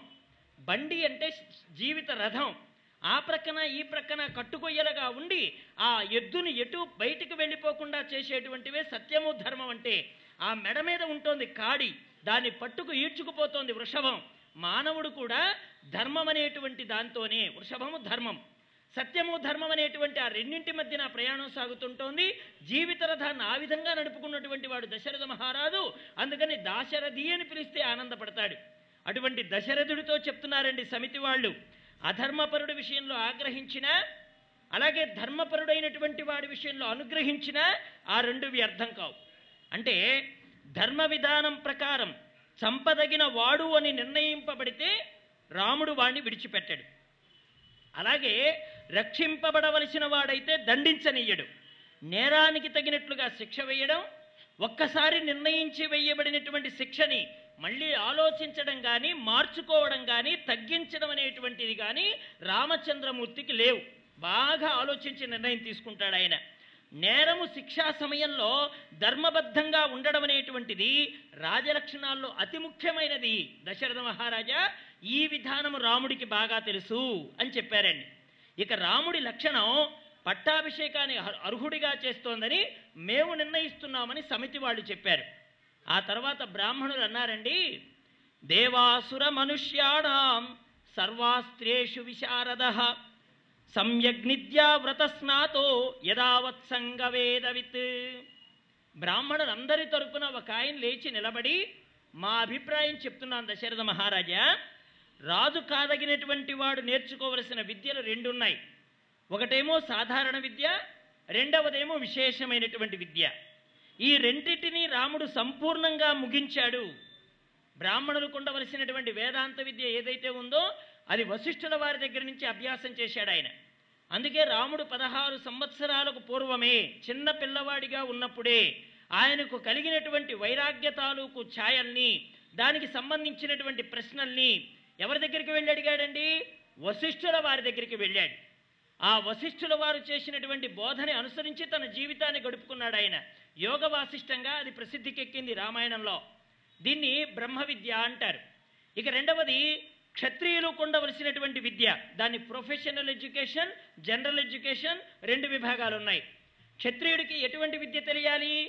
అంటే బల అతిబల అనేటువంటి రెండు విద్యలు ఉన్నాయి బల అతిబల విద్యల వల్ల వచ్చేటువంటి ప్రయోజనం ఏమిటంటే ఎవరైనా సరే యుద్ధం జరిగేటప్పుడు మధ్య మధ్యలో అతడికి నీరసం రాకుండా ఉండడానికి ఔపోసన బలాన్ని తగ్గించుకోకుండా తన యొక్క తపశ్శక్తి ఆ స్థాయిలో నిలబడడానికి బల అతిబల అనేటువంటి విద్యలు ఉపయోగపడతాయి. అంటే ఆకలి ఉండదు నిద్ర ఉండదు దానికి సంబంధించినటువంటి నీరసం ఉండదు ఇవన్నీ లేకుండా ఉంటాయి. ఇంకోటి ఒక్క వ్యక్తి యుద్ధం చేస్తున్నాడు అనుకోండి ఆ వ్యక్తి అనేక రూపాలుగా కనపడతాడు ఎదుటి వ్యక్తికి. ఇదొక లక్షణం కూడా ఉంది. ఇంకో లక్షణం ఏమిటంటే ఒకరు యుద్ధం చేస్తూ ఉండగా ఒక్కసారిగా శత్రువుల మోక వచ్చి ఆ వ్యక్తి మీద పడడం అనేది జరగదు. ఎందుకంటే ఆయన చేస్తున్నటువంటి యుద్ధంలో ఆయన అనుసరిస్తున్నటువంటి తీరు ఆయన నడుస్తున్నటువంటి విధానం ఆయన విల్లుని సారించేటప్పుడు ఆయనకు ఉండేటువంటి లక్షణం ఇవన్నీ కూడా మంత్రముగ్ధుల్ని చేస్తాయన్నమాట. రామచంద్రమూర్తి ఏ విధంగా వింటినారిని లాగుతున్నాడు? ఎలా ఆ శబ్దమని ఏ విధంగా ఎదుటివాడి శత్రువుల్ని యొక్క గుండెల్ని భేదిస్తోంది బాణం ఇవన్నీ చూస్తూ మైమరిచిపోతారే కానీ ఒక్కమ్మడిగా రాముడి మీదకి యుద్ధానికి రావడం అనేటువంటిది జరగదనమాట ఇది బల అతిబల అనేటువంటి విద్యల వల్ల జరుగుతోంది. ఈ విద్యల్ని ఉపాసనకి రాముడికి అనుగ్రహింపజేసిన వారు ఎవరండి దశ విశ్వామిత్రుల వారు. కాబట్టి రాముడికి ఈ విద్యలన్నీ తెలుసు. అస్త్రశస్త్ర విద్యల్ని సంపూర్ణంగా ఎరిగినటువంటి వాడు రామచంద్రుడు అని వాళ్ళు కూర్చున్నారండి. ఇక ప్రజలను అడిగాడు ప్రజలారా మరి మీ యొక్క అభిప్రాయం ఏమిటి? రాముని రాజు చేస్తాను మీ అభిప్రాయం ఏమిటి? అని అడిగాడు. వాళ్ళు చెప్పారు ఇచ్చామోహి మహాబాహుం రఘువీరం మహాబలం గజేన మహతాయంతం రామం ఛత్రవృతానను. రాజా మీ వంశంలో యుద్ధంలో ఓడిపోయి పారిపోయిన వాళ్ళు ఉన్నారు కపిల మహర్షి కోపానికి భస్మమై మరణాంతరం చేసే క్రియలు లేక కొంతకాలం భస్మరాసులుగా పడి ఉన్నవారున్నారు. యజ్ఞం చేస్తూ గుర్రాన్ని పోగొట్టుకున్న వారు ఉన్నారు సరయూ నదీ జలాల్లో అయోధ్యానగర ప్రజల్ని ముంచుతూ ఆనందించే స్వభావం ఉన్నవారు ఉన్నారు. సంతానం లేక దుఃఖిస్తూ ఉన్నటువంటి వాళ్ళు ఉన్నారు కానీ రఘువంశంలో ఏ చింత లేకుండా యుద్ధానికి పోయి పరాజయం ఎరుక్కుండా తిరిగి వచ్చేటువంటి వాడు రాముడొక్కడే ఉన్నాడు అని చెప్పారండి. నిజానికి యుద్ధంలో విజయం అంటే శత్రువుల్ని గెలవడం కాదండి. లోపలుండేటువంటి చింత అలాగే రోగము రాగము ద్వేషము అహంకారము మమకారము కామక్రోధ లోభమోహాది అరిషద్వర్గముల యొక్క విజృంభణాన్ని తట్టుకునేటువంటి శక్తి కలిగి ఉండడం వాటిని జయించడము అష్టమదాన్ని కూడా లొంగ తీసుకునేటువంటి విధానం కలిగి ఉండడం వాటిని కూడా లొంగ తీసుకొని తను విజేతగా నిలబడి ఉండడం ఇది నిజమైనటువంటి యుద్ధ వీరుడికి ఉండవలసినటువంటి లక్షణం అన్నమాట. అందుకనే బయట ప్రపంచాన్ని గెలిచినటువంటి వాడు ఇంద్రియాన్ని గెలిచినటువంటి వాడి కంటే ఎక్కువేం కాదు. వాడు బయట ప్రపంచాన్ని గెలిచాడు. నిన్న మనకి అమ్మ చెప్పారు. ఎవరి గురించి చెప్పారండి? నిన్న ప్రపంచాన్ని గెలిచిన ఒక వ్యక్తి గురించి చెప్పారు. అలెగ్జాండర్. కదా? అలెగ్జాండర్. అలెగ్జాండరు ఆయన ఎదురుగా వచ్చి ఒక సన్యాసికి ఎదురుగా నిలబడితే ఆయన రాజును పక్కకు తప్పుకోమన్నాడు. నువ్వు పక్కకు తప్పుకోవయా అన్నాడు. నా అంతటి వాడిని పక్కకు తప్పుకోమంటావా? నేను ఎవరో తెలుసా? నిన్ను నరికేస్తాను. అసలు నేనెవరో తెలుసా? అప్పుడు ఆయన అన్నాడు నువ్వెవరో నాకు తెలియడానికి నీతో నాకు అవసరమే ఉంది కనుక అంటే ఓహో నీ రూపాన్ని చూసి నేను రాజని గౌరవించాలా? నీ రూపం నీకు నీ తల్లిదండ్రులు ఇచ్చారే కానీ నీది కాదు. ఈ కవచాలు ఇవన్నీ నీకు వంశపారంపర్యంగా వచ్చాయి కానీ నీవి కావు. ఈ రథాలు గజాలు త్వరగాలు పదాతి దళాలు ఇవన్నీ నీకు పూర్వం నుంచి వచ్చాయి కానీ నీకు స్వంత ఆస్తితో నువ్వు సంపాదించుకుంది ఒక్కటి కూడా లేదు. ఇవన్నీ కూడా ఎవరో అరువిస్తే నీకు వచ్చినాయి. కానీ నేను సమపార్జించుకున్నటువంటి విజ్ఞానము అది నా ద్వారా నాకు నా గురుదేవులు నాకు ప్రసాదించింది. ఇది నాకు నిజమైనటువంటిది. ఇప్పుడు నువ్వు నేను ఖండిస్తాను అంటున్నావు. నిన్న మనకు అమ్మ చెప్పారు దేని నువ్వు ఖండిస్తున్నావు? ఈ శరీరాన్న దీన్ని ఖండించిన లోపల ఒక జ్యోతితో వెలిగేటువంటిది ఒకటి ఉంది. ఆ దేనికి ఏ విధంగానూ తడపబడేది కాదు కాలబడేది కాదు అంటబడేది కాదు. నయనం చిందంతి శస్త్రాన్ని నయనం దహతి పావక నచైనం క్లేదయం త్యాపో నశోషైతి మారుత. మరి దేన్ని గెలిచిన వాడు గొప్పవాడండి? ఇంద్రియాన్ని గెలిచిన వాడు గొప్పవాడు. అందుకే రామాయణం ఏం చెప్తోందంటే ఇంద్రుణ్ణి గెలిచినవాడు కూడా ఇంద్రియాలు గెలిచిన వాడి చేతిలో చచ్చాడన్నారు ఇంద్రుని గెలిచిన వాడు ఎవరండి? మేఘనాథుడు. అంటే ఇంద్రజిత్ రావణాసురుడి కుమారుడు. అతడు ఎవరి చేతిలో చనిపోయాడండి? లక్ష్మణ కుమారుడి చేతిలో చనిపోయాడు. లక్ష్మణుడి చేతిలో ఇంద్రజిత్తు మరణానికి కారణం ఏమిటి ఆయన పాపం నిద్ర అనేది ఎరుగడు. బ్రహ్మచర్య వ్రతాన్ని పాటించినవాడు. అన్నతో పాటుగా ఉండి సేవ చేసినవాడు. అంటే భగవంతుడి యొక్క సేవ ఆకలి దప్పుల యొక్క నిగ్రహము కామక్రోధాది యొక్క విజృంభణాన్ని ఆయన సహించుకొని ఉండడము ఈ లక్షణాలన్నీ కూడా మూర్తీభవించుకున్నవాడు కావడం చేత ఇటువంటి లక్ష్మణుడు ఇంద్రుణ్ణి గెలిచిన వాణ్ణి చంపగలిగాడు. అంటే ఇంద్రుణ్ణి గెలిచిన వాడి కంటే ఎవడు గొప్పవాడు? ఇంద్రియములను గెలిచిన వాడు గొప్పవాడు. రాముడు బయట శత్రువుల్ని అంతమొందించడం కాదయ్యా అంతఃశత్రువుల్ని కూడా అంతమొందించుకున్నవాడు. ఎలాగంటే భార్య పక్కన లేకుండా బ్రహ్మచర్యం చేసిన వాడు లక్ష్మణుడైతే భార్య పక్కనుండగా బ్రహ్మచర్యం చేసిన వాడు రామచంద్రుడయ్యా. అది రాముడంటే. ఏమండి? ఈ రోజున నేను ఉపవాసం ఉన్నాను అన్నాడటండి. ఎక్కడ? భారతంలో భీముడు. భీముడు ఉపవాసం ఉన్నాడట తెలుసా మీకు? భీముడు అనగానే మనకేం గుర్తొస్తుందండి? బాగా ఇంత ఇంత అన్నం తింటాడు బాగా నిద్రపోతాడు కదా? అటువంటి భీముడు ఉపవాసం ఉన్నాడటండి. ఆ కృష్ణుడు ఆశ్చర్యపోయాడట. బావా ఏమిటి బావా ఇదేదో నేను ఇక వింత వార్త విన్నాను అన్నాడు భీముడితో. ఏమిటి బావా అన్నాడు నువ్వు ఉపవాసం ఉన్నావుటగా బావా అన్నాడు కృష్ణయ్య. అవును బావా నువ్వు విన్నది నిజమేనన్నాడు. అబ్బా ఇవి నా చెవులేనా? వింటుంది భీముడు పలుకులేనా? బావా ఉపవాసం ఉన్నావా? అంటే ఏం తీసుకోలేదా బావా అన్నాడట. ఏం లేదులే బావా సలక్షం నారికేళంచ సలక్షం కదళీ ఫలం అన్నాడట భీముడు. ఏం పెద్దగా ఏం తీసుకోలేదు బావా లక్ష కొబ్బరి బొండాలు నీళ్ళు తాగాను లక్ష అరటిపళ్ళు తిన్నాను అంతే ఇది ఉపవాసం. అలాగే దేన్ని గెలిస్తే గొప్ప అంటే ఇంద్రియాలని గెలిస్తే గొప్ప. ఇంద్రుని గెలవడం గొప్ప కాదు. భార్య పక్కన ఉండగా బ్రహ్మచర్యం చేయడం గొప్ప. భార్య పక్కన లేకపోతే లక్ష్మణుడు బ్రహ్మచర్యం చేశాడంటే అక్కడ ఆవిడ లేదు ఊర్మిళమ్మ తల్లి లేదు. ఆ ఊర్మిళ ఊర్మిళమ్మ తల్లి అక్కడ నిద్రని గ్రహించేసి అక్కడ అయోధ్యానగరంలో ఉండిపోయింది ఆవిడ. ఇక్కడ లక్ష్మణస్వామి అమ్మగారు పక్కన లేకుండా బ్రహ్మచర్యం చేశాడు. కానీ రాముడు భార్య పక్క నుండి బ్రహ్మచర్యం చేశాడు. అలాంటి లక్షణం కలిగిన వాడు.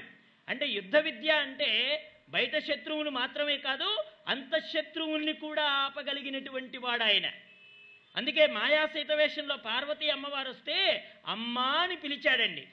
పైగా ఇంకొకటి అంటారు ఎవరు? మన తులసీదాస్ గారు. రామచరిత మానసంలో రాగానే పార్వతీ కాళ్ళకు నమస్కారం చేశాడటండి. సీత రూపంలో ఉన్నటువంటి పార్వతీ అమ్మవారి కాళ్ళకు రాముడు నమస్కారం చేశాడట. వెంటనే సీత అంటే పార్వతీ అమ్మవారు ఆ వేషంతో వచ్చారు కాబట్టి ఆవిడ పాదాన్ని వెనక్కి లాక్కొని ఏంటండి విపరీతం? ఎక్కడైనా భార్య పాదాలకు భర్త మొక్కడం ఉన్నదా? అని అడిగితే అప్పుడు ఆయన అన్నాడట నువ్వు నా గురువు కాబట్టి నీ పాదాలకు నేను నమస్కారం చేస్తున్నాను అన్నాడు. గురువుకే కదండి పరీక్షించే అధికారం ఉంటుంది? పరీక్షించే అధికారం గురువుకే కదా ఉంటుంది? ఇప్పుడు నువ్వు నన్ను పరీక్షించడానికి వచ్చావు కాబట్టి నువ్వు గురువువి. కాబట్టి గురువు పాదాలకు వందనం చేయడం తప్పేం కాదులే మా అన్నాడు పార్వతీ అమ్మవారితో. ఎవరండి? రామచంద్రమూర్తి. మూర్తీభవించిన రూపంగా వచ్చిన సీతలో కూడా యథార్థమైనటువంటి రూపాన్ని గుర్తించాడంటే ఇక్కడ రాముడు దుఃఖిస్తున్నటువంటి దుఃఖమంతా కూడా నటనే తప్ప యథార్థమైనటువంటి దుఃఖం కాదు అని చెప్పాడు వాల్మీకి మహర్షి. ఒక మానవుడిలాగా రామచంద్రమూర్తి ఇదైపోయాడంటే మానవాకారంతోనే వచ్చాడు కాబట్టి మానవుడు ఎలా విలపిస్తున్నాడో అలా వచ్చాడు. ఎలాగైతే స్టేజీ మీదకి ఎక్కినటువంటి వాడు ఏడ్చేటువంటి ఏడ్పంతా కూడా నిజం కానట్టుగా అలాగే రామచంద్రమూర్తి ఒక జగన్నాటకం అనేటువంటి ఈ వైకుంఠాన్ని వదిలి వచ్చి భూలోకంలోకి వచ్చినప్పుడు ఇక్కడ ఆయన అనుభవిస్తున్న దుఃఖం కానీ ఆయన చరిస్తున్నటువంటి మార్గం అంతా కూడా వెనకాతల తాను విష్ణువునని తెలుసు. కానీ ఇలా ఉంటేనే నాటకం పండుతుంది. కాబట్టి ఇలా ఉండి తీరాల్సిందే. అలాంటి లక్షణం కలిగినటువంటి వాడయ్యా రాముడు. ఈయనకి బ్రహ్మ విద్య తెలుసు. అంటే వేదాంత విద్య తెలుసు. క్షత్రియులు ఉపాసన చేసేటువంటి క్షత్రియ విద్య తెలుసు. ఈ రెండింటిలో నిష్ణాతుడైనటువంటి వాడు రామచంద్రుడు. అందుకని ఇతడు మహాబలుడు సుమ పరశురాముడు యొక్క గర్వాన్ని కూడా భంజించిన వాడిన యుద్ధానికి పోయి తిరిగి రావడం అంటే అది విజయంతోనే తిరిగి వచ్చే లక్షణం కలిగినటువంటి వాడు. అందుకే ఇలాంటి రాముణ్ణి పట్టాభిషేకానికి గుర్తుగా మేము చక్కగా ఆ శత్రుంజయమనే పేరున్నటువంటి ఏనుగునెక్కి రావడం మా కళ్ళారా చూడాలనుకుంటున్నామని ప్రజలు అన్నారండి. మరి స్త్రీలందరూ ఏం చెప్పారు? వాల్మీకి అంటున్నాడు స్త్రీయో వృద్ధాస్తరుణ్యచ్చ సాయప్రాత సమాహిత సర్వాన్ దేవాన్ నమస్యంతి రామస్యార్థే యశస్విన వాళ్ళ ఆడవాళ్ళందరూ లేచి వాళ్ళ అభిప్రాయాన్ని చెప్తున్నారండి. దశరథ మహారాజా సహజమైనటువంటి గంభీర్యంతో తమ అభిప్రాయాన్ని బయట పెట్టనటువంటి స్త్రీలైనటువంటి వాళ్ళు వార్ధాక్యం బాగా వచ్చిన కారణంగా ఏ విషయాన్ని లక్ష్య పెట్టని వృద్ధురాండ్రైనటువంటి వాళ్ళు యవనంలో ఉండి ప్రపంచంలో ఏ విషయము పట్టకుండా ఉండే తరుణీ స్త్రీలైనటువంటి వాళ్ళు రోజు ప్రొద్దున సాయంకాలం అందరూ దేవతలకి నమస్కారం చేస్తున్నారట. ఏమిటట? రాముడే రాజయ్యేలాగా ప్రార్థిస్తున్నారు. ఎంత త్వరగా మా రాముడిని రాజు అవుతాడా చూద్దామని. ఏ ఉదయమో సాయంకాలమో కాదయ్యా.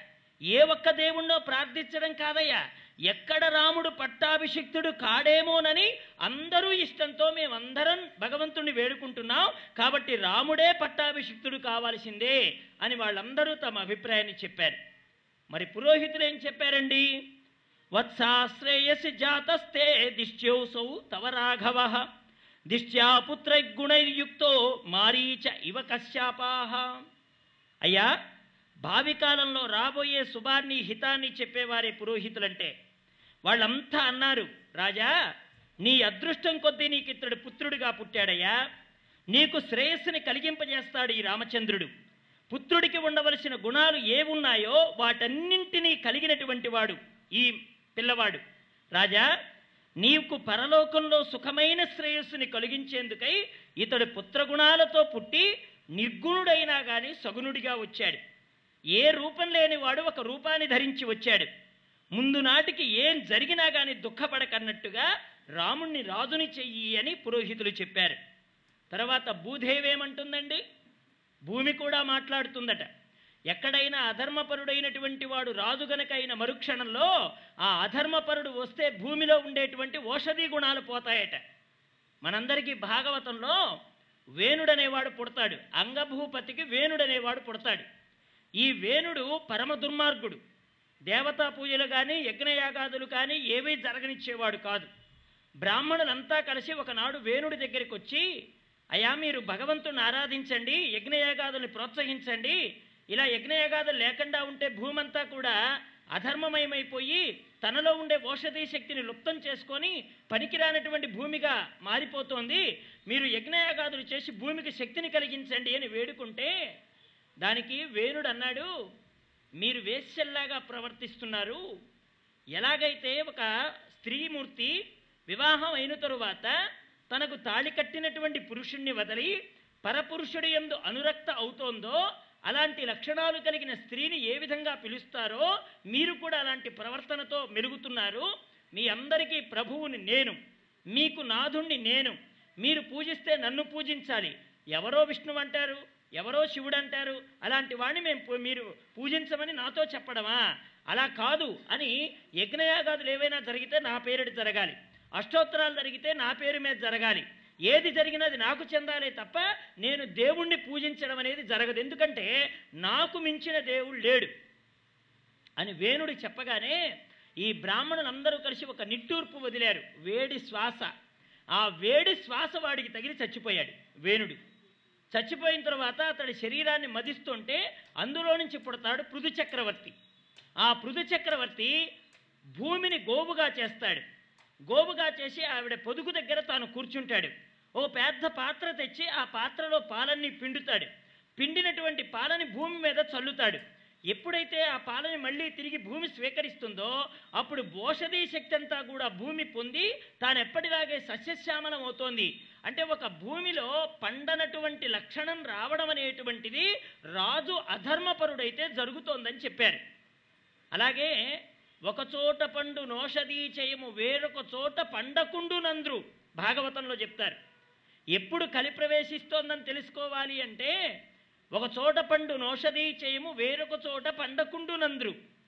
ఎలా ఉంటుంది? భూమిలో ఉండే లక్షణం ఎలా వచ్చేస్తోందంటే పంటలు పండేటువంటి సారవంతమైనటువంటి నేలలు సారాన్ని కోల్పోయి తమలో ప్రోక్ష తమలో నిక్షిప్తం చేసుకున్నటువంటి విత్తనానికి ఇబ్బడి ముబ్బడిగా ఇవ్వవలసిన భూదేవి అసలు పెట్టినటువంటి సంపాదనకే లోటు కలిగేంత శక్తిహీనత కావడానికి కారణం రాజులో అధర్మం పెరిగిపోవడం అని చెప్తోంది భాగవతం. మరి భూదేవి ఏమంటోంది భూమి ఏమంటోంది రాముణ్ణి రాజుని చేయడం అనేది భూమికి ఇష్టమేనా అంటే తమేవం గుణ సంపన్నం రామం సత్యపరాక్రమం లోకపాలోపమం నాథ అకామయత మేధిని. భూమి ఎలా ఉందో చెప్పాడండి వాల్మీకి మహర్షి. ఇంతమంది అంగీకరించిన భూదేవి ఏమంటుందో తెలిసినా? రాజా భయార్థులైన వారికి శరణు కోరిన వారికి దిక్కుగా ఉండడమే తన వ్రతంగా కలిగినటువంటి వాడు రామచంద్రమూర్తి. అడగడమే లోపం కానీ అడిగినదే తడవుగా తనువుని మర్చిపోయి అభయాన్ని ప్రసాదించగలిగిన మూర్తి రామచంద్రమూర్తి అన్నమాట. అలాంటి లక్షణం ఉంది ఆయనకి. నాకు ముందున్నటువంటి వారందరూ చెప్పిన సద్గుణాలన్నీ కలిగిన వాడు రాముడు ఒక్కడే ఆ రాముడు సాక్షాత్తు లోకపాలులతో సమానుడయ్యా. ఈ రాముడికి నన్ను పాలించే అధికారం కట్టబెట్టవలసింది అని చెప్పినట్టుగా ఏ ఉపద్రవాలు లేకుండా భూమి సస్యశ్యామలంగా పండడము నిర్మలంగా ఉండడము కదలికలు లేకపోవడము ఎటువంటి ప్రకృతి వైపరీత్యాలకు సంబంధించినటువంటి ఉత్పాతాలు జరిగే సూచన కనిపించకపోవడము పంచభూతాలు కూడా రాముడు రాజు కావడానికి అనుగ్రహించినట్టుగా అయింది అంటాడు వాల్మీకి మహర్షి. మరి సేనాధిపతులందరూ ఏమన్నారు? భూమిలా మాట్లాడింది. మరి సేనాధిపతులు ఏమన్నారు? యథా వ్రజతి సంగ్రామం గ్రామార్థే నగరస్య వా గత్వా సౌమిత్రి సహితో నా విజితస్య నివర్తతే. దశరథ మహారాజా అయోధ్య నగరం గురించి గాని ఈ నగరపు ఏలుబడిలో ఉన్న గ్రామాల ప్రయోజనాన్ని గురించి గాని ఏ యుద్ధానికి వెళ్ళినా రాముడు లక్ష్మణుడితో కలిసి విజయాన్ని సాధించి వస్తాడు. గెలుపు లేక తిరిగి రావడం అనేటువంటి ప్రశ్నే లేదు. ఈ అదృష్టవంతుడు రాదు కావడం అంటే మాకు అదృష్టాన్ని యుద్ధంలో పాల్గొనాలనే ఉత్సాహాన్ని కలిగించడమే కదా దశరథ మహారాజా. కాబట్టి రాముణ్ణి రాజుగా చెయ్యండి అని సేనాధిపతులు అన్నారండి. ఇలా ఏదో ఒక విభాగ భాగానికి చెందినటువంటి వాళ్ళు తమ తమకు సంబంధించినటువంటి విషయాలన్నీ కూడా రామచంద్రమూర్తి యువరాధ పట్టాభిషేకానికి అంగీకారాన్ని ఉత్సాహాన్ని చెప్తే ఏ విభాగానికి చెందని వారంతా తమ తమ అభిప్రాయాల్ని తమలోనే ఉంచుకోలేక ఆ సంతోష సమయంలో అందరూ కలిపి ఒక మాటగా చెప్పారు. వ్యసనేషు మనుష్యాణం భృశం భవతి దుఃఖిత ఉత్సవేషు చ సర్వేషు పితే వపరితుష్యతి దశరథ మహారాజా ఎవరికి ఏ కష్టం వచ్చినా అది తనకే వచ్చిందన్నట్టుగా వారికంటే కూడా దుఃఖపడి ఎదుటివాడికి ఊరట కలిగిస్తాడండి. దుఃఖకాలంలో వాడికి ధైర్యాన్ని కలిగిస్తాడు రామచంద్రమూర్తి. ఒక్కసారి దశరథ మహారాజుల వారు శరీరాన్ని విడిచారన్నా కానీ అంత బాధ కలగనటువంటి రామచంద్రమూర్తి తన వెంట వచ్చిన అర్ధాంగిని కాపాడడంలో శరీరాన్ని కూడా విడిచేసిన జటాయువును చూచి కన్నీరు విడుస్తాడు. జటాయుని ఒళ్ళో పడుకోబెట్టుకొని రామచంద్రుడు అంటాడు ఏ సంబంధం ఉందని నువ్వు నా కోసం ప్రాణత్యాగం చేశావు అంటాడు. బాగా ఆలోచించండి. రాముడితో సంబంధం ఉండాలంటే అది దశరథుడి వైపు నుంచో కౌసల్య వైపు నుంచో లేకపోతే సుమిత్ర కైకమ్మ వైపు నుంచో అయోధ్యానగర ప్రజలుగా ఉండో తమ తమ ప్రభువు కోసం త్యాగం చెయ్యాలనుకున్నారంటే వాళ్ళు రాముడి యొక్క గుణాన్ని అనుభవించారు ధర్మాన్ని గుర్తించారు రాముడి సహాయాన్ని పొందున్నారు కాబట్టి రాముడు వెడుతుంటే కన్నీరు విడవడంలో అర్థం ఉంది. రాముడి వెంట చేయ రావడానికి చేయడానికి చేసిన సాహసంలో ఒక పరమార్థం ఉంది. కానీ రాముడితో సంబంధం లేనటువంటి ఒక పక్షి తన జాతి కాదు తన వాడు కాదు కొంత పరిచయం. రాముడు అలా అడుగు పెట్టగానే దశరథుడికి తనకి కలిగిన పూర్వ పరిచయాన్ని రాముడితో పంచుకొని నీ తండ్రి నేను స్నేహితులమయ్యా అని చెప్పి ఇక్కడున్నంతకాలం నీ యోగక్షేమాన్ని నేను కూడా చూస్తానని ఆ వృద్ధుడైనటువంటి జటాయువు మాట్లాడితే తన తండ్రిని తాకినంత తృప్తిగా జటాయువుని తాకి నిన్ను చూస్తుంటే మా తండ్రిని చూసినట్టే ఉంది. ఎందుకంటే వయస్సులోనూ మా తండ్రి సమానుడివి కదా. నా తండ్రి గారిని చూస్తున్న అనుభూతిని నాకు కలిగించావు జటాయువా అని తన శిరస్సుని ఇలా నిమిరి ఆనందంగా ముందుకెళ్ళినటువంటి రామచంద్రమూర్తి ఒక్కనాటి పరిచయం. ఒక మృదుమధుర వాక్యం. అది ఎంత ఆనందాన్ని కలిగించిందంటే రామచంద్రమూర్తికి ఎవరూ చేయని సాయం చేశాడు జటాయువు. లోకంలో మనం ఒక వ్యక్తికి సాయం చేశామంటే వెనకాతలు మనకేదో పరమార్థం ఉండుంటుంది. ఆ వ్యక్తి ద్వారా లాభమో లేక మనం పొందాలనుకున్న స్వప్రయోజనమో ఏదో ఉండి తీరుతుంది. కానీ రాముడి కోసం ఇంత త్యాగం చేశాడంటే అది ఎంత గొప్పదైనటువంటి పరమాత్మకు చెందినటువంటి త్యాగం అండి ఆ జటాయువుని ఒళ్ళో పడుకోబెట్టుకుని ఏడుస్తాడు రామచంద్రమూర్తి. ఏడుస్తూ అంటాడు కదా నీ రుణాన్ని నేను ఎలా తీర్చుకోగలను? నా కన్న తండ్రికి కూడా చెయ్యని అగ్ని సంస్కారం నీకు చేస్తానన్నాడు రాముడు. అది రాముడంటే. స్వల్పమైనటువంటి కార్యం నువ్వు భగవంతుడి పట్ల ఆచరించినా భగవద్గీత ఏం చెప్తోందండి? స్వల్పమప్స్య ధర్మస్య త్రాయతే మహతోభయాత్ అన్నాడు రామ్ భగవానుడు కృష్ణ పరమాత్మ. నీవు ఏ కొద్దిగా అయినా భగవంతుడి గురించి గనక భగవంతుడి వైపు నుంచి నీ స్వార్థం లేకుండా మరలా భగవంతుడు నాకింత ఇస్తాడనే ఆలోచన లేకుండా గనక నువ్వు ధర్మం చేస్తే అది భగవంతుడి పట్ల అనురక్తితో గనక చేసి ఉన్నట్లయితే భగవంతుడు ఎన్నో వేల రెట్లుగా నీకు అటువంటి భాగ్యాన్ని ప్రసాదించడానికి ప్రయత్నం చేస్తాడు. ఏమండి? భారతంలో ఓ మహర్షి నీళ్ళలో స్నానం చేస్తుంటే ఆయన కౌపీన నీళ్ళలో నీళ్ళలో కొట్టుకుపోతే ద్రౌపది పూర్వ ఆశ్రమంలో పూర్వజన్మలో ఆవిడ అక్కడ ఆ సమయంలో అటు ఇటు తిరుగుతూ ఉంటే అప్పుడు ఈ మునిగారు లోపల నుంచి బయటికి రావడానికి ఇబ్బంది పడుతుంటాడు ఆయన. ఆయన చాలాసేపు అయింది నీడలో దిగి ఆవిడ గుర్తించింది. ఏమయ్యా ఒడ్డుకు రావచ్చు కదా అలా గదగదా వణకపోతే మహానుభావా అని అడిగితే అమ్మా నా కౌపీనం కాస్త నీడలో కొట్టుకుపోయిందమ్మా నగ్నంగా బయటికి రావడానికి సిగ్గుగా ఉండి లోపల ఉండిపోయానన్నాడు. ఓహో నీ దేహ సంరక్షణార్థం కౌపీనం ధరించావు కౌపీనం నీడలో కొట్టుకుపోయిందా స్వామి? అయితే నా చీర కొంగుని చించిస్తాను స్వామి అన్నదావిడే అంటే భవిష్యత్తులో దుశ్శాసనుడు నా చీరలు లాగుతాడు. అప్పుడు కృష్ణుడు వచ్చి వేల వేల ఒలువలు నాకు ఇవ్వాలి. అనేటువంటి కోరిక లోపల లేకుండా ఎదుటివారి మాన సంరక్షణమే తనకు ముఖ్యమని తన యొక్క లాభాన్ని అపేక్షించకుండా ఆవిడ నిష్కామ కర్మయోగం. నిష్కామంగా ఆవిడక్కడ కర్మ చేసింది. అంటే ఏ కర్మ? వస్త్రమును చించివ్వడం అనే కర్మ. ఆ కర్మ ఏమైంది? నిష్కామమైన కర్మ అయింది. నిష్కామమైన కర్మ ఎప్పుడైందంటే భవిష్యత్తులో నాకు ఇంకేదో వస్తుందని ఆలోచించకుండా ఇచ్చేసింది ఆవిడ. ఎప్పుడైతే ఇటువంటి పని చేసిందో నారాయణమూర్తిని ఆ రోజున ఆవిడ దుశ్శాసనుడు నిండు సభలో లాక్కొచ్చి ఆవిడ ఒలువలు లాగుతుంటే కృష్ణ కాపాడు అని పిలుస్తుంటే భగవంతుడు కూడా వెనక చిట్టా తిరగేశాడట.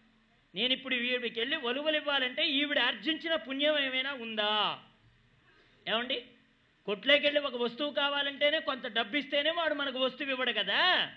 మరి భగవంతుడు ఏమైనా తేలిగ్గా ఉంటాడా? ఆయన కూడా మన పుణ్యాల చిట్టా చూస్తాడు. అక్కడ డబ్బుతో లాబడేవాడు కాదు అక్కడ ఆయన. నీ పుణ్యం ఏమైనా ఉందేమో చూస్తాడు ఆయన. అప్పుడు ద్రౌపది పుణ్యాన్ని కూడా చూశాడట నారాయణమూర్తి. ఈవిడేమైనా పుణ్యం చేసిందా అని.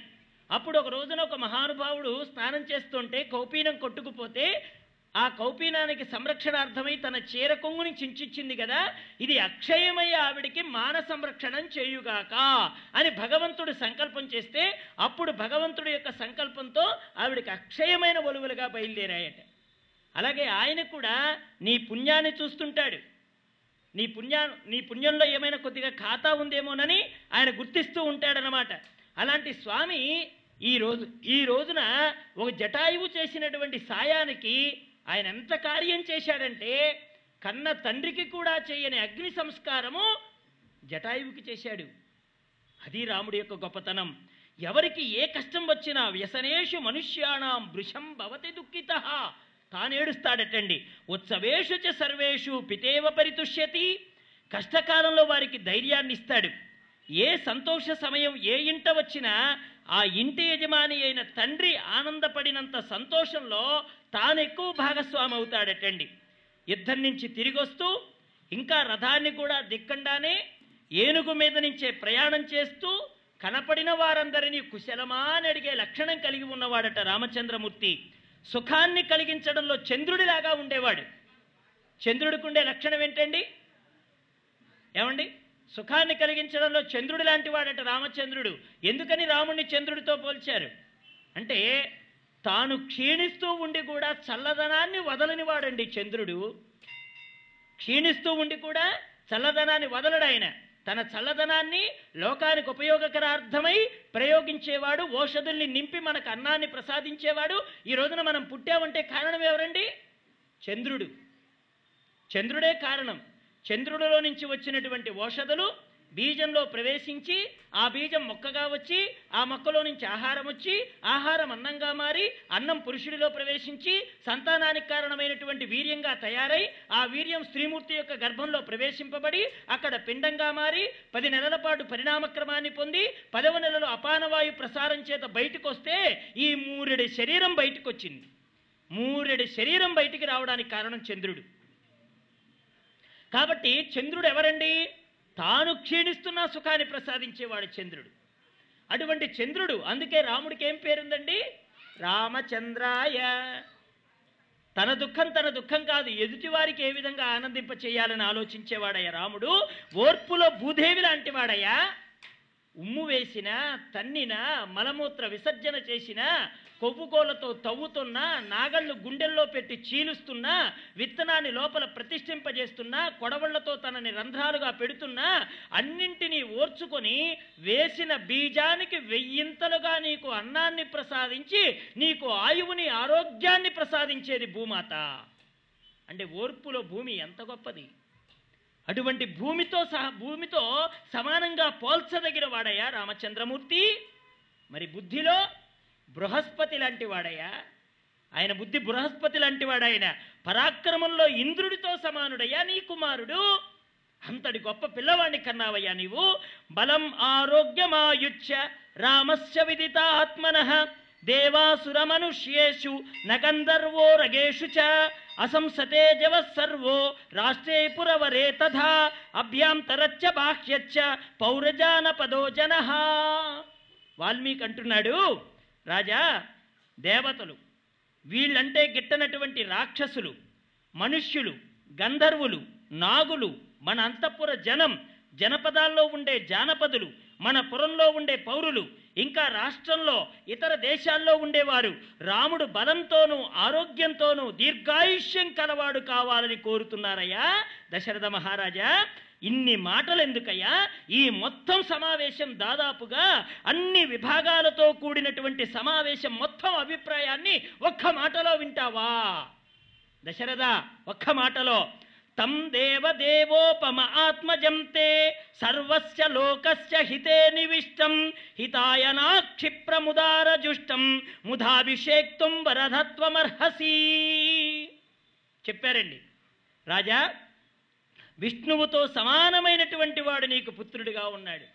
లోకక్షేమమే తనకు ముఖ్యంగా కావాలని భావించే రాముణ్ణి మా సుఖం కోసం సంతోషంతో రాజుని చేయవయ్యా పట్టాభిషిక్తుని చేయి. ఎన్నో వరాల్ని అనుగ్రహించావు కదా రాజా. సజ్జన సేవ్యుడైన రాముణ్ణి రాజు చేయడం అంటే వరాన్ని కూడా అనుగ్రహించి సరైన వరదుడవని అనిపించుకో దశరథ మహారాజా అని చెప్పగానే ఈ మాటకి పరమానందపడ్డటువంటి రాజు వారందరూ నిలబడి నమస్కరిస్తున్న దృశ్యాన్ని చూసి ప్రసన్నమైన వదనంతో రెండు చేతులు జోడించి ప్రజలందరితో మాట్లాడుతున్నాడు దశరథ మహారాజు. ప్రజలారా ఎంతో సంతోషంగా ఉన్నాను ఈ సమయంలో. నా అదృష్టం సామాన్యం కాదు. నాకు జ్యేష్ఠపుత్రుడు మీకు ప్రియుడయ్యాడంటే అతన్ని యువరాజుగా చెయ్యాలని మీరంతా ఏకకంఠంతో అంటున్నారంటే ఆ ఆనందాన్ని ఒక్క నోటి మాటతో అవును నేను కూడా ఆనందపడ్డానని ఎలా చెప్పగలను? ఒక్క మాటతో ఆనందాన్ని నేను ఎలా మీతో పంచుకోగలను? ఈ కాలం చైత్రమాసం. రమణీయమైనటువంటి పుష్పాలతో నిండి అడవిలా కనిపిస్తూ ఇతరుల కంటే రాముడు ప్రధానమైనట్టుగా అన్ని కాలాల కంటే వేరుగా ఉన్న కాలం ఈ చైత్రమాసం.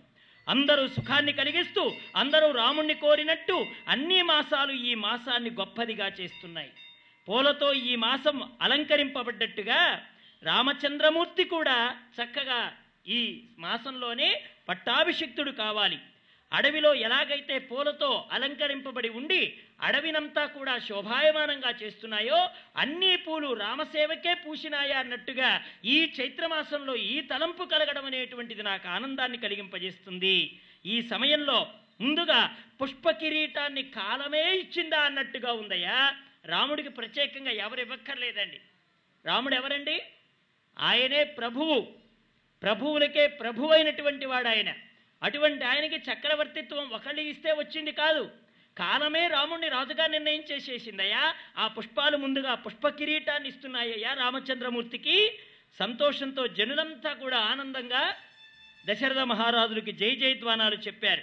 కొంతసేపటికి ఆ ధ్వనులు తగ్గగానే యువరాజుకు అభిషేకించడానికి ఏమేం కావాలో అవన్నీ వశిష్ఠుల వారిని పిలిపించారు. వశిష్ఠ కాలం వచ్చేసింది. రామచంద్రమూర్తికి పట్టాభిషేకానికి అంగీకరించాడనేటువంటి విషయం మనకు తెలియాలి. అందువల్ల వామదేవుడితో కలిసి వశిష్ఠుల వారు అంతఃపురంలో కూడా ప్రవేశించగలిగిన అధికారమున్న సుమంత్రుణ్ణి పిలిపించారు.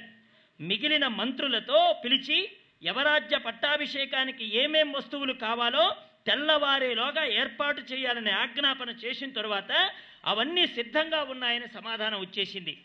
రాముడికి పట్టాభిషేకం కావాలని ఉత్సాహంతో ఎదురుచూపుతో ఏనాడో అన్నీ సిద్ధపరిచాడు మంత్రులైనటువంటి వాళ్ళు. ఆ సమయంలో ఏర్పాట్లన్నీ పూర్తయ్యాయని విన్నాడు దశరథ మహారాజు. సుమంత్రుణ్ణి పిలిపించాడు. మంత్రి ధర్మాధర్మాలని గురించి పెద్దలచే చక్కగా బోధింపబడిన రాముణ్ణి వెంటనే తీసుకురా.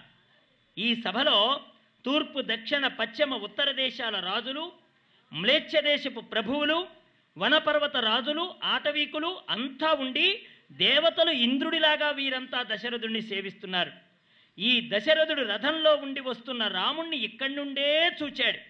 అతని ఆనందానికి కళ్ళు చాలడం లేదు. మదించిన ఏనుగులాగా నడిచేటువంటి రాముడు తనని సమీపిస్తుంటే దశరథుడు ప్రాసాదాన్ని ఎక్కి మరీ చూశాడు. నా రాముడి సౌందర్యం ఎంత గొప్పగా ఉందా అని. ఎందుకంటే ఇంతకుముందు రాముడు తనకు మాత్రమే ప్రియుడు. ఇప్పుడు రాముడు సర్వజన ప్రియుడు అప్పటిదాకా పుత్రుడు కాబట్టి ప్రేమించాడు. ఇప్పుడు సర్వజన ప్రియుడు కాబట్టి రాముణ్ణి చూస్తున్నాడు. అందుకనే ఒక విషయం తెలుసుకొని అనుభవించడం వేరు.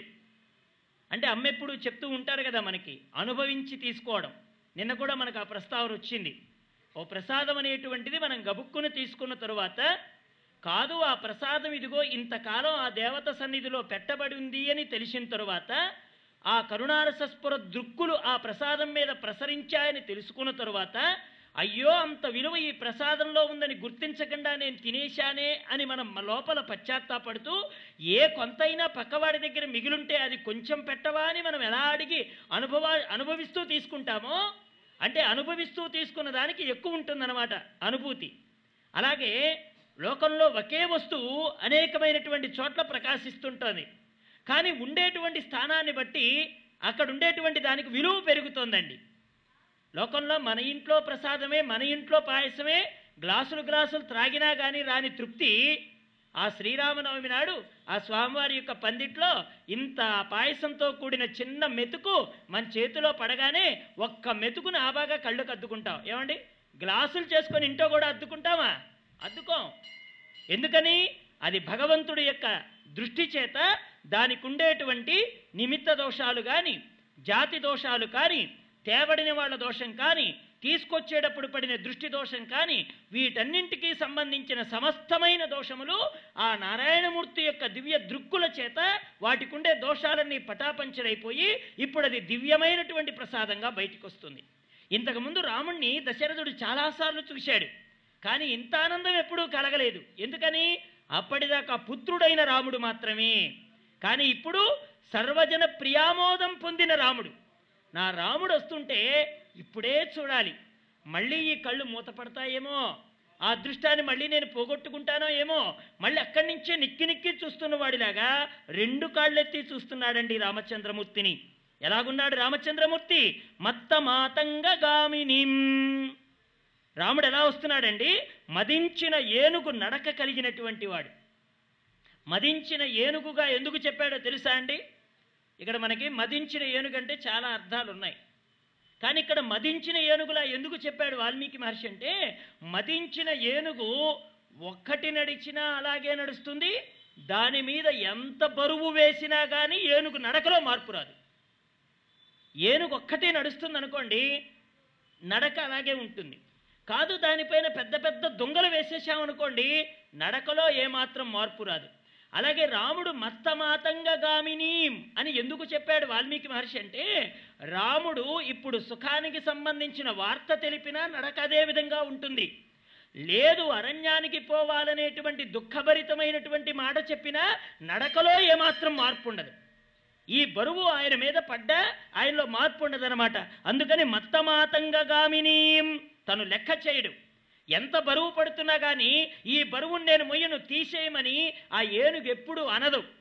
అలాగే అయ్యో ఇంత బరువు మోస్తుందా అని చూసేవాడు అనుకోవాలే కానీ మోసే రాము మోసేటువంటి ఏనుగు ఉండదు అలాగే కష్టం రాముడికి కలిగిందని మనం అనుకుంటున్నామే కానీ కష్టం అనుభవిస్తున్నాడనుకున్న రాముడికి కష్టం ఒక లెక్క కాదు. అది విచిత్రం.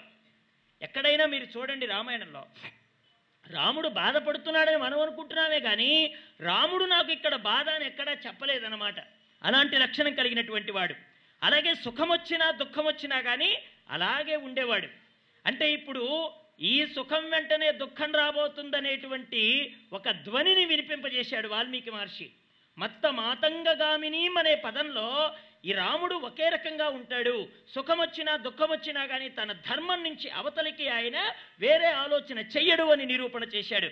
ఆ వస్తువుని రాముడు అందరి సభలో దశరథుడికి పాదాభివందనం చేశాడండి. దశరథుడికి పాదాభివందనం చేశాడు. ఎందుకు చేయాలండి? బాగా ఆలోచించండి రామాయణాన్ని. ఈ రోజుల్లో తన తండ్రి ప్రభువయ్యాడనుకోండి అనుకోండి పేరుకు మాత్రమే తండ్రి ప్రభువు కానీ అధికారాలన్నీ కొడుకులువే. లోకంలో పంచాయతీ ఎన్నికలు వస్తాయి ఆడవాళ్ళని నిలబెడతారు.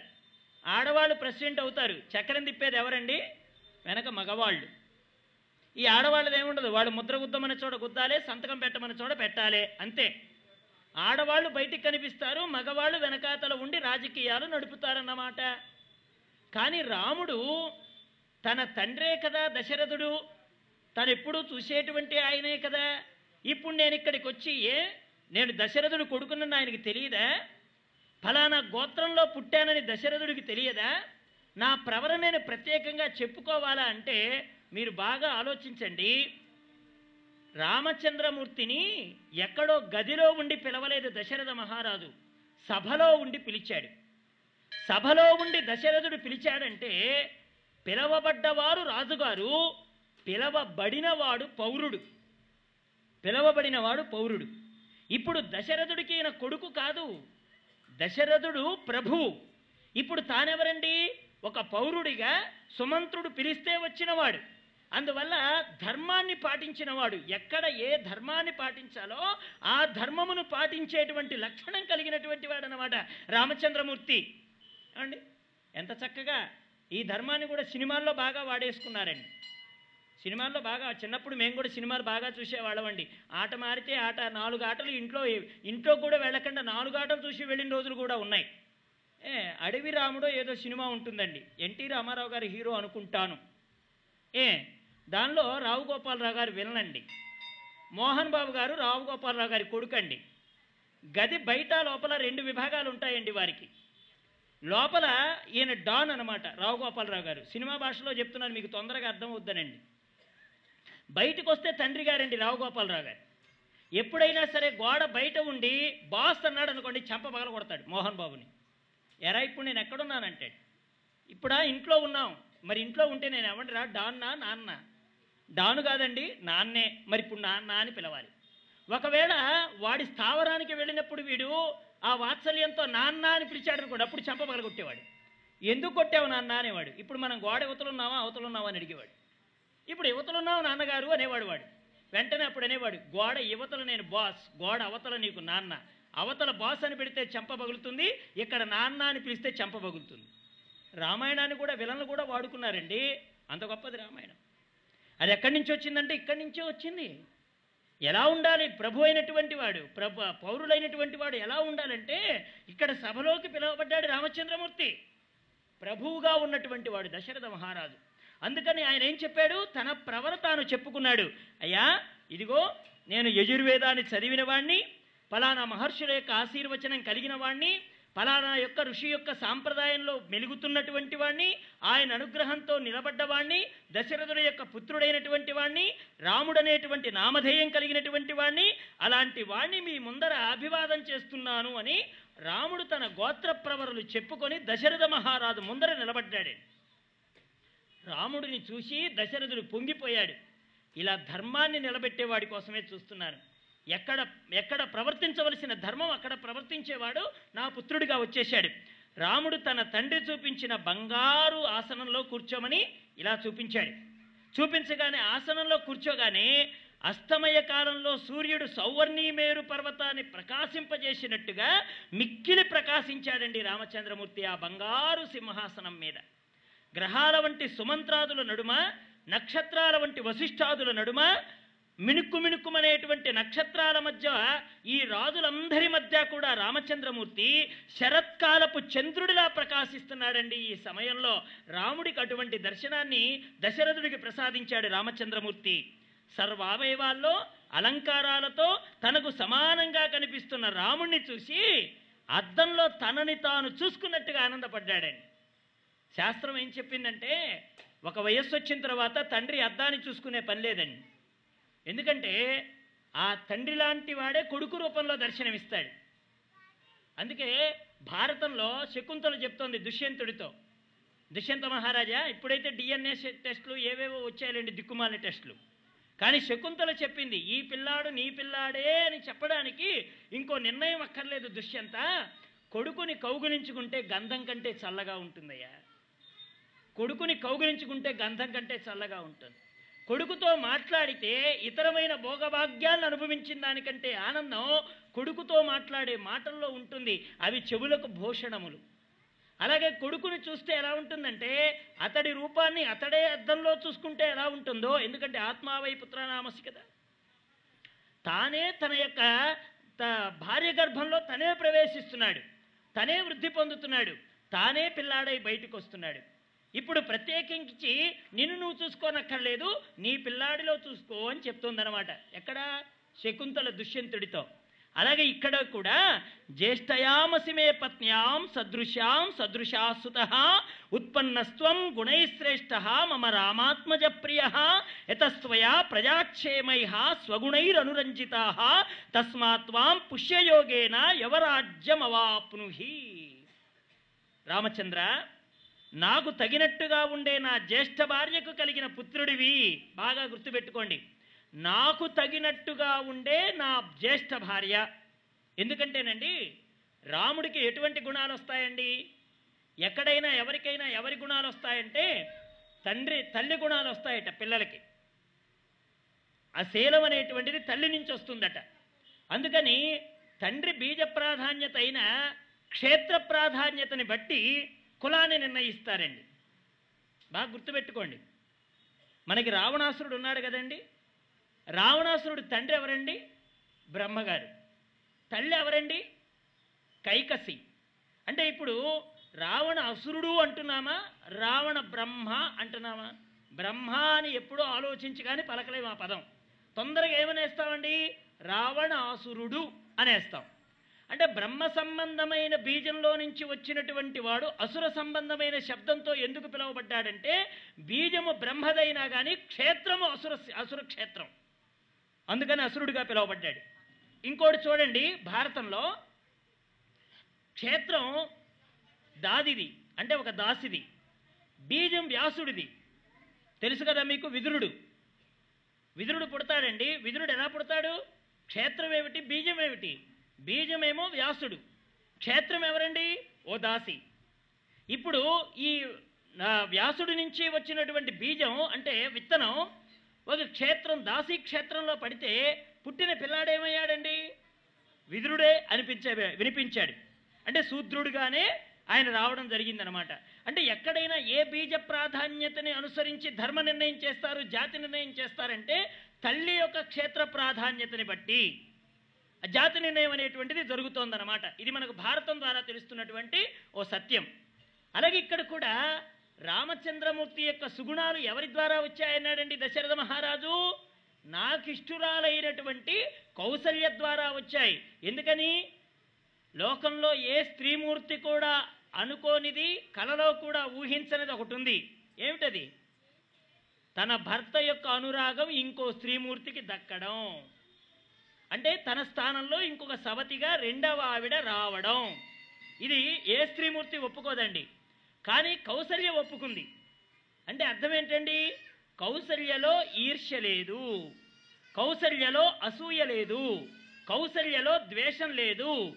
కౌసల్యలో అహంకారం లేదు. కౌసల్యలో నాకే దక్కాలనేటువంటి పట్టుదల లేదు. ఎప్పుడైతే నీకుండేటువంటి ఈ అసురీ గుణాలు మొత్తాన్ని ధ్వంసం చేసుకుంటావో అప్పుడు రాముడనేవాడు నీ కడుపున కావాలని పుడతాడండి.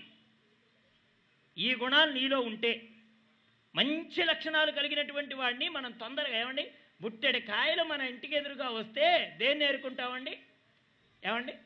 టమాటాలు గంపవాడి ఇంటి ముందుకు వస్తే కొనేది పావు కిలో గంపంతా తిరిగేస్తాం. కిందికి పైకి కిందికి పైకి కిందికి పైకి. వాడు తల మొత్తుకుంటూ ఉంటాడు. అమ్మా కాయలు ఒత్తుకుంటాయే మా తల్లే. మళ్ళీ ఎవడో కొనడమ్మా. అంటే ఇంతకీ ఎంత కావాలి అని అడుగుతాడు పాపం వాడు ఆశగా. ఇంత తిరగేస్తుంది కదా కేజీలకు ఉంటుంది అని వాడు ఆశ. ఉండరా చెప్తా కదా ఉండు చెప్తానని ఓ బుట్టకేరి మళ్ళీ అందులో నుంచి కొన్ని తీసి ఎందుకు రెండు రోజులే కదా ఉండేదని మళ్ళీ కొన్ని తీసి ఆ ఇంకా ఎందుకులే పులుసు పెడితే ఒక రోజులు అయిపోతుంది. ఇన్ని కాయలు కూడా ఎందుకని మళ్ళీ అందులోంచి కొంత తీసి కాటా వేసిన తర్వాత ఇన్ని వచ్చాయా అని మళ్ళీ నోరెళ్ళ పెట్టి అందులో నుంచి ఇంకో నాలుగు కాయలు తీసి పావు కేజీ ఇవి చాలు అంటది వాడికి చూడాలండి వాడి ముఖం. ఈ మాత్రపు పావు కిలోకి బుట్ట దగ్ధం చేశావు కదా మా తల్లి. ఏమ్మా?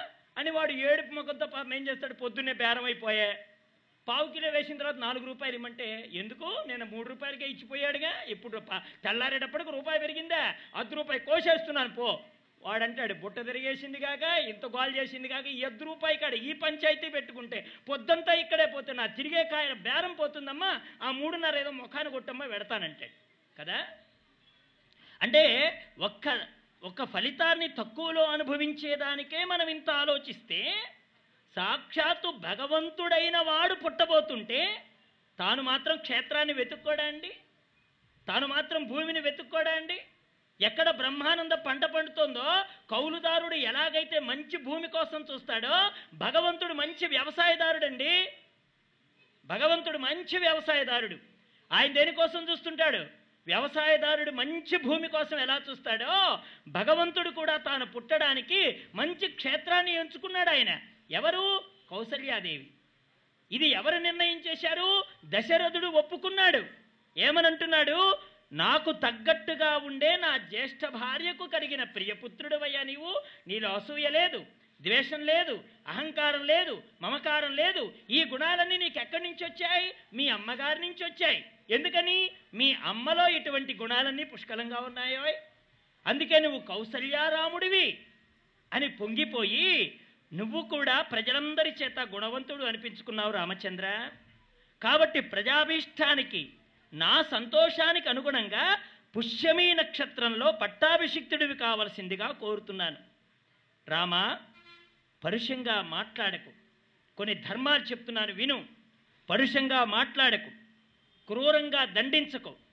వ్యసనపరుడివి కాబోకు. చూడండి ఇవన్నీ ఎందుకు జాగ్రత్తలంటే అప్పటిదాకా రానిది ఒకటి వచ్చింది అంటే మానవుడిలో కొన్ని గుణాలు తెలియకుండానే ప్రవేశిస్తాయి. ముఖ్యంగా అనుభవించదగినటువంటి సంపద చేతికొచ్చినటువంటి రాజులలో ఇటువంటి వ్యసనాలు కలగడం అనేటువంటిది సర్వసాధారణం. అందుకని ఆ వెనకాతల ఉండే గుణాలు ఏముంటాయో ఆ గుణముల దగ్గర జాగ్రత్త చెప్తున్నారు. ఎందుకంటే పాచి మీద జారినటువంటి వాడి అడుగులు కనపడ్డప్పుడు మనం నడిచేటప్పుడు ఎవడో జారిపడ్డాడని గుర్తించి అక్కడ నడవడానికి మనం ఎంత జాగ్రత్తగా ప్రయత్నం చేస్తామో అంతకు ముందర రాజ్యాన్ని పొందాలనుకున్న రాజులు ఎక్కడెక్కడ తప్పటడుగు వేశారో అక్కడ రాముణ్ణి హెచ్చరిస్తున్నాడన్నవాడు దశరథ మహారాజు. రామచంద్ర పరుషంగా మాట్లాడకు క్రూరంగా దండించకు వ్యసనపరుడివి కాబోకు సామాన్య సేవకులకి పరోక్షంగా ఆజ్ఞలను జారీ చేయి. మంత్రులతో కలిసిమెలిసి ఆలోచించి ప్రవర్తించు. గూఢాచారుల ద్వారా ఇతర దేశ వృత్తాంతాన్ని ఎప్పటికప్పుడు జాగ్రత్తగా తెలుసుకుంటూ ఉండు. గాదెల నిండుగా ధాన్యాన్ని ఉంచు. శాలల్లో ఆయుధాన్ని ఉంచి ప్రజలకు సంతోషాన్ని సమకూర్చు. అనుకూలుడవై రాజ్యాన్ని ఏలు. మనోనిగ్రహంతో ఉండు అని అంటూ ఉండగానే రాముడు స్నేహితులు కొంతమంది పరిగెత్తుకుంటూ వెళ్ళారండి. ఎక్కడికి? కౌసల్యామాత దగ్గరికి. ఈవిడ ఆ మా వార్త వింటూనే దానాలు మొదలు పెట్టేసింది కౌసల్యాదేవి. నా కుమారుడు రాజు కాబోతున్నాడట అని దానాలు ప్రారంభం చేసింది. ఈ పూర ప్రజలంతా కూడా రామాభిషేకం జరగాలని తమ ఇళ్ళలో ఎందరెందరో దేవతలకి మొక్కుకుంటున్నటువంటి ఆ సమయంలో చాలా జాగ్రత్తగా రాముడు పట్టాభిషిక్తుడు కావడానికి ఇన్ని విషయాలు జరుగుతూ ఉంటే తన అభిషేకానికి గురించిన వార్తని తెలపడానికి రాముడు కౌసల్యామాత మందిరానికి బయలుదేరి వెడుతున్నాడన్నమాట. అప్పటికే సుమిత్ర లక్ష్మణులు అక్కడ వచ్చారు సుమిత్ర వచ్చింది లక్ష్మణ స్వామి వచ్చారు. దాసీజనం చేత రప్పించగా సీతమ్మ కూడా అక్కడికి వచ్చింది రాముడు తన అభిషేక వార్తని తల్లికి చెప్పి రేపటి రోజున చేయవలసిన మంగళ కార్యాన్ని నాతో సీతతో చేయించవలసింది అని కౌసల్యని ప్రార్థించి ఆమె ఆనందపరవశి అయి తాను కన్నందుకు జన్మ ధన్యమైందని పలికి పురుష సూక్తంలో చెప్పబడిన నారాయణమూర్తిని ధ్యానించిందనమాట అప్పుడు రాముడు లక్ష్మణుడితో అన్నాడు తమ్ముడు నువ్వు నాకు రెండో ప్రాణానివి నాతో కూడి రాజ్యాన్ని పాలించు. ఏ రాజ్యమైతే ఆ రాజ్యం. చూడండి ఎంత గట్టి మాట మాట్లాడాడు రాముడు. నాతో కూడి రాజ్యాన్ని పాలించు. ఏ రాజ్యం? అడక వెడితే అరణ్యం అయోధ్యలో ఉంటే అయోధ్య. నాతో కూడి అన్నాడు. ఈ మాటనే విష్ణు లక్ష్మణుడు పట్టుకున్నాడు. ముందు ముందు రాముడు నేను ఒక్కడిని పెడతాను అంటాడు. కానీ ఇక్కడ రాముడు ఏమన్నాడు నాతో కూడి అన్నాడు. ఆ మాటని పట్టుకున్న లక్ష్మణుడు రాముడితో మాట్లాడతాడు. అన్నయ్య పట్టాభిషిక్తుడు కావలసినందుకు కాను కావలసిన ఏర్పాట్లు జరిగే సమయంలో సంతోష పారవస్యంతో కౌసల్యా మందిరానికి వచ్చిన నువ్వు ఏమన్నావన్నయ్యా నాతో కూడి రాజ్యాన్ని పరిపాలించమన్నావు కదా. అయితే అయోధ్య అవుతోంది లేకపోతే అరణ్యం అవుతోంది అన్నయ్య. నాకు నువ్వున్నదే రాజ్యం అని మాట్లాడతారు. అందుకే రామాయణంలో ప్రతి వ్యక్తి మాట్లాడే మాటని పట్టుకోవాలి. ఆ మాటలో ధర్మం తొణికిసలాడుతోంది అది సత్యమును నడిపింపజేస్తోంది సత్యధర్మాలతో కూడి ఉండే రాముడు మాట్లాడతాడన్నమాట. నా ప్రాణాన్ని రాజ్యాన్ని నీకోసమే నేను కోరుతున్నాను అని పలికి తల్లులకు మొక్కిన తరువాత తన మందిరానికి బయలుదేరి వెళ్ళబోతున్నాడు రామచంద్రమూర్తి. తర్వాత జరిగేటువంటి పరిణామాల్ని మనం రేపటి రోజున జరగబోయేటువంటి అయోధ్యాకాండలో తెలుసుకోవడానికి ప్రయత్నం చేద్దాం. అంతవరకు वासुदेव। वासुदेव। जय सद्गुरुदेव।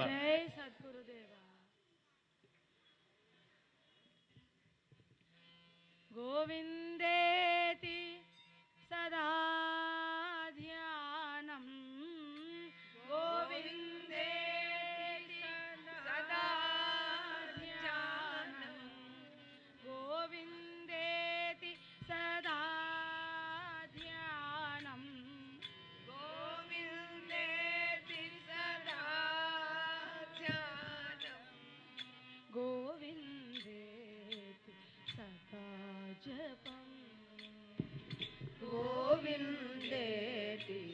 राजपम्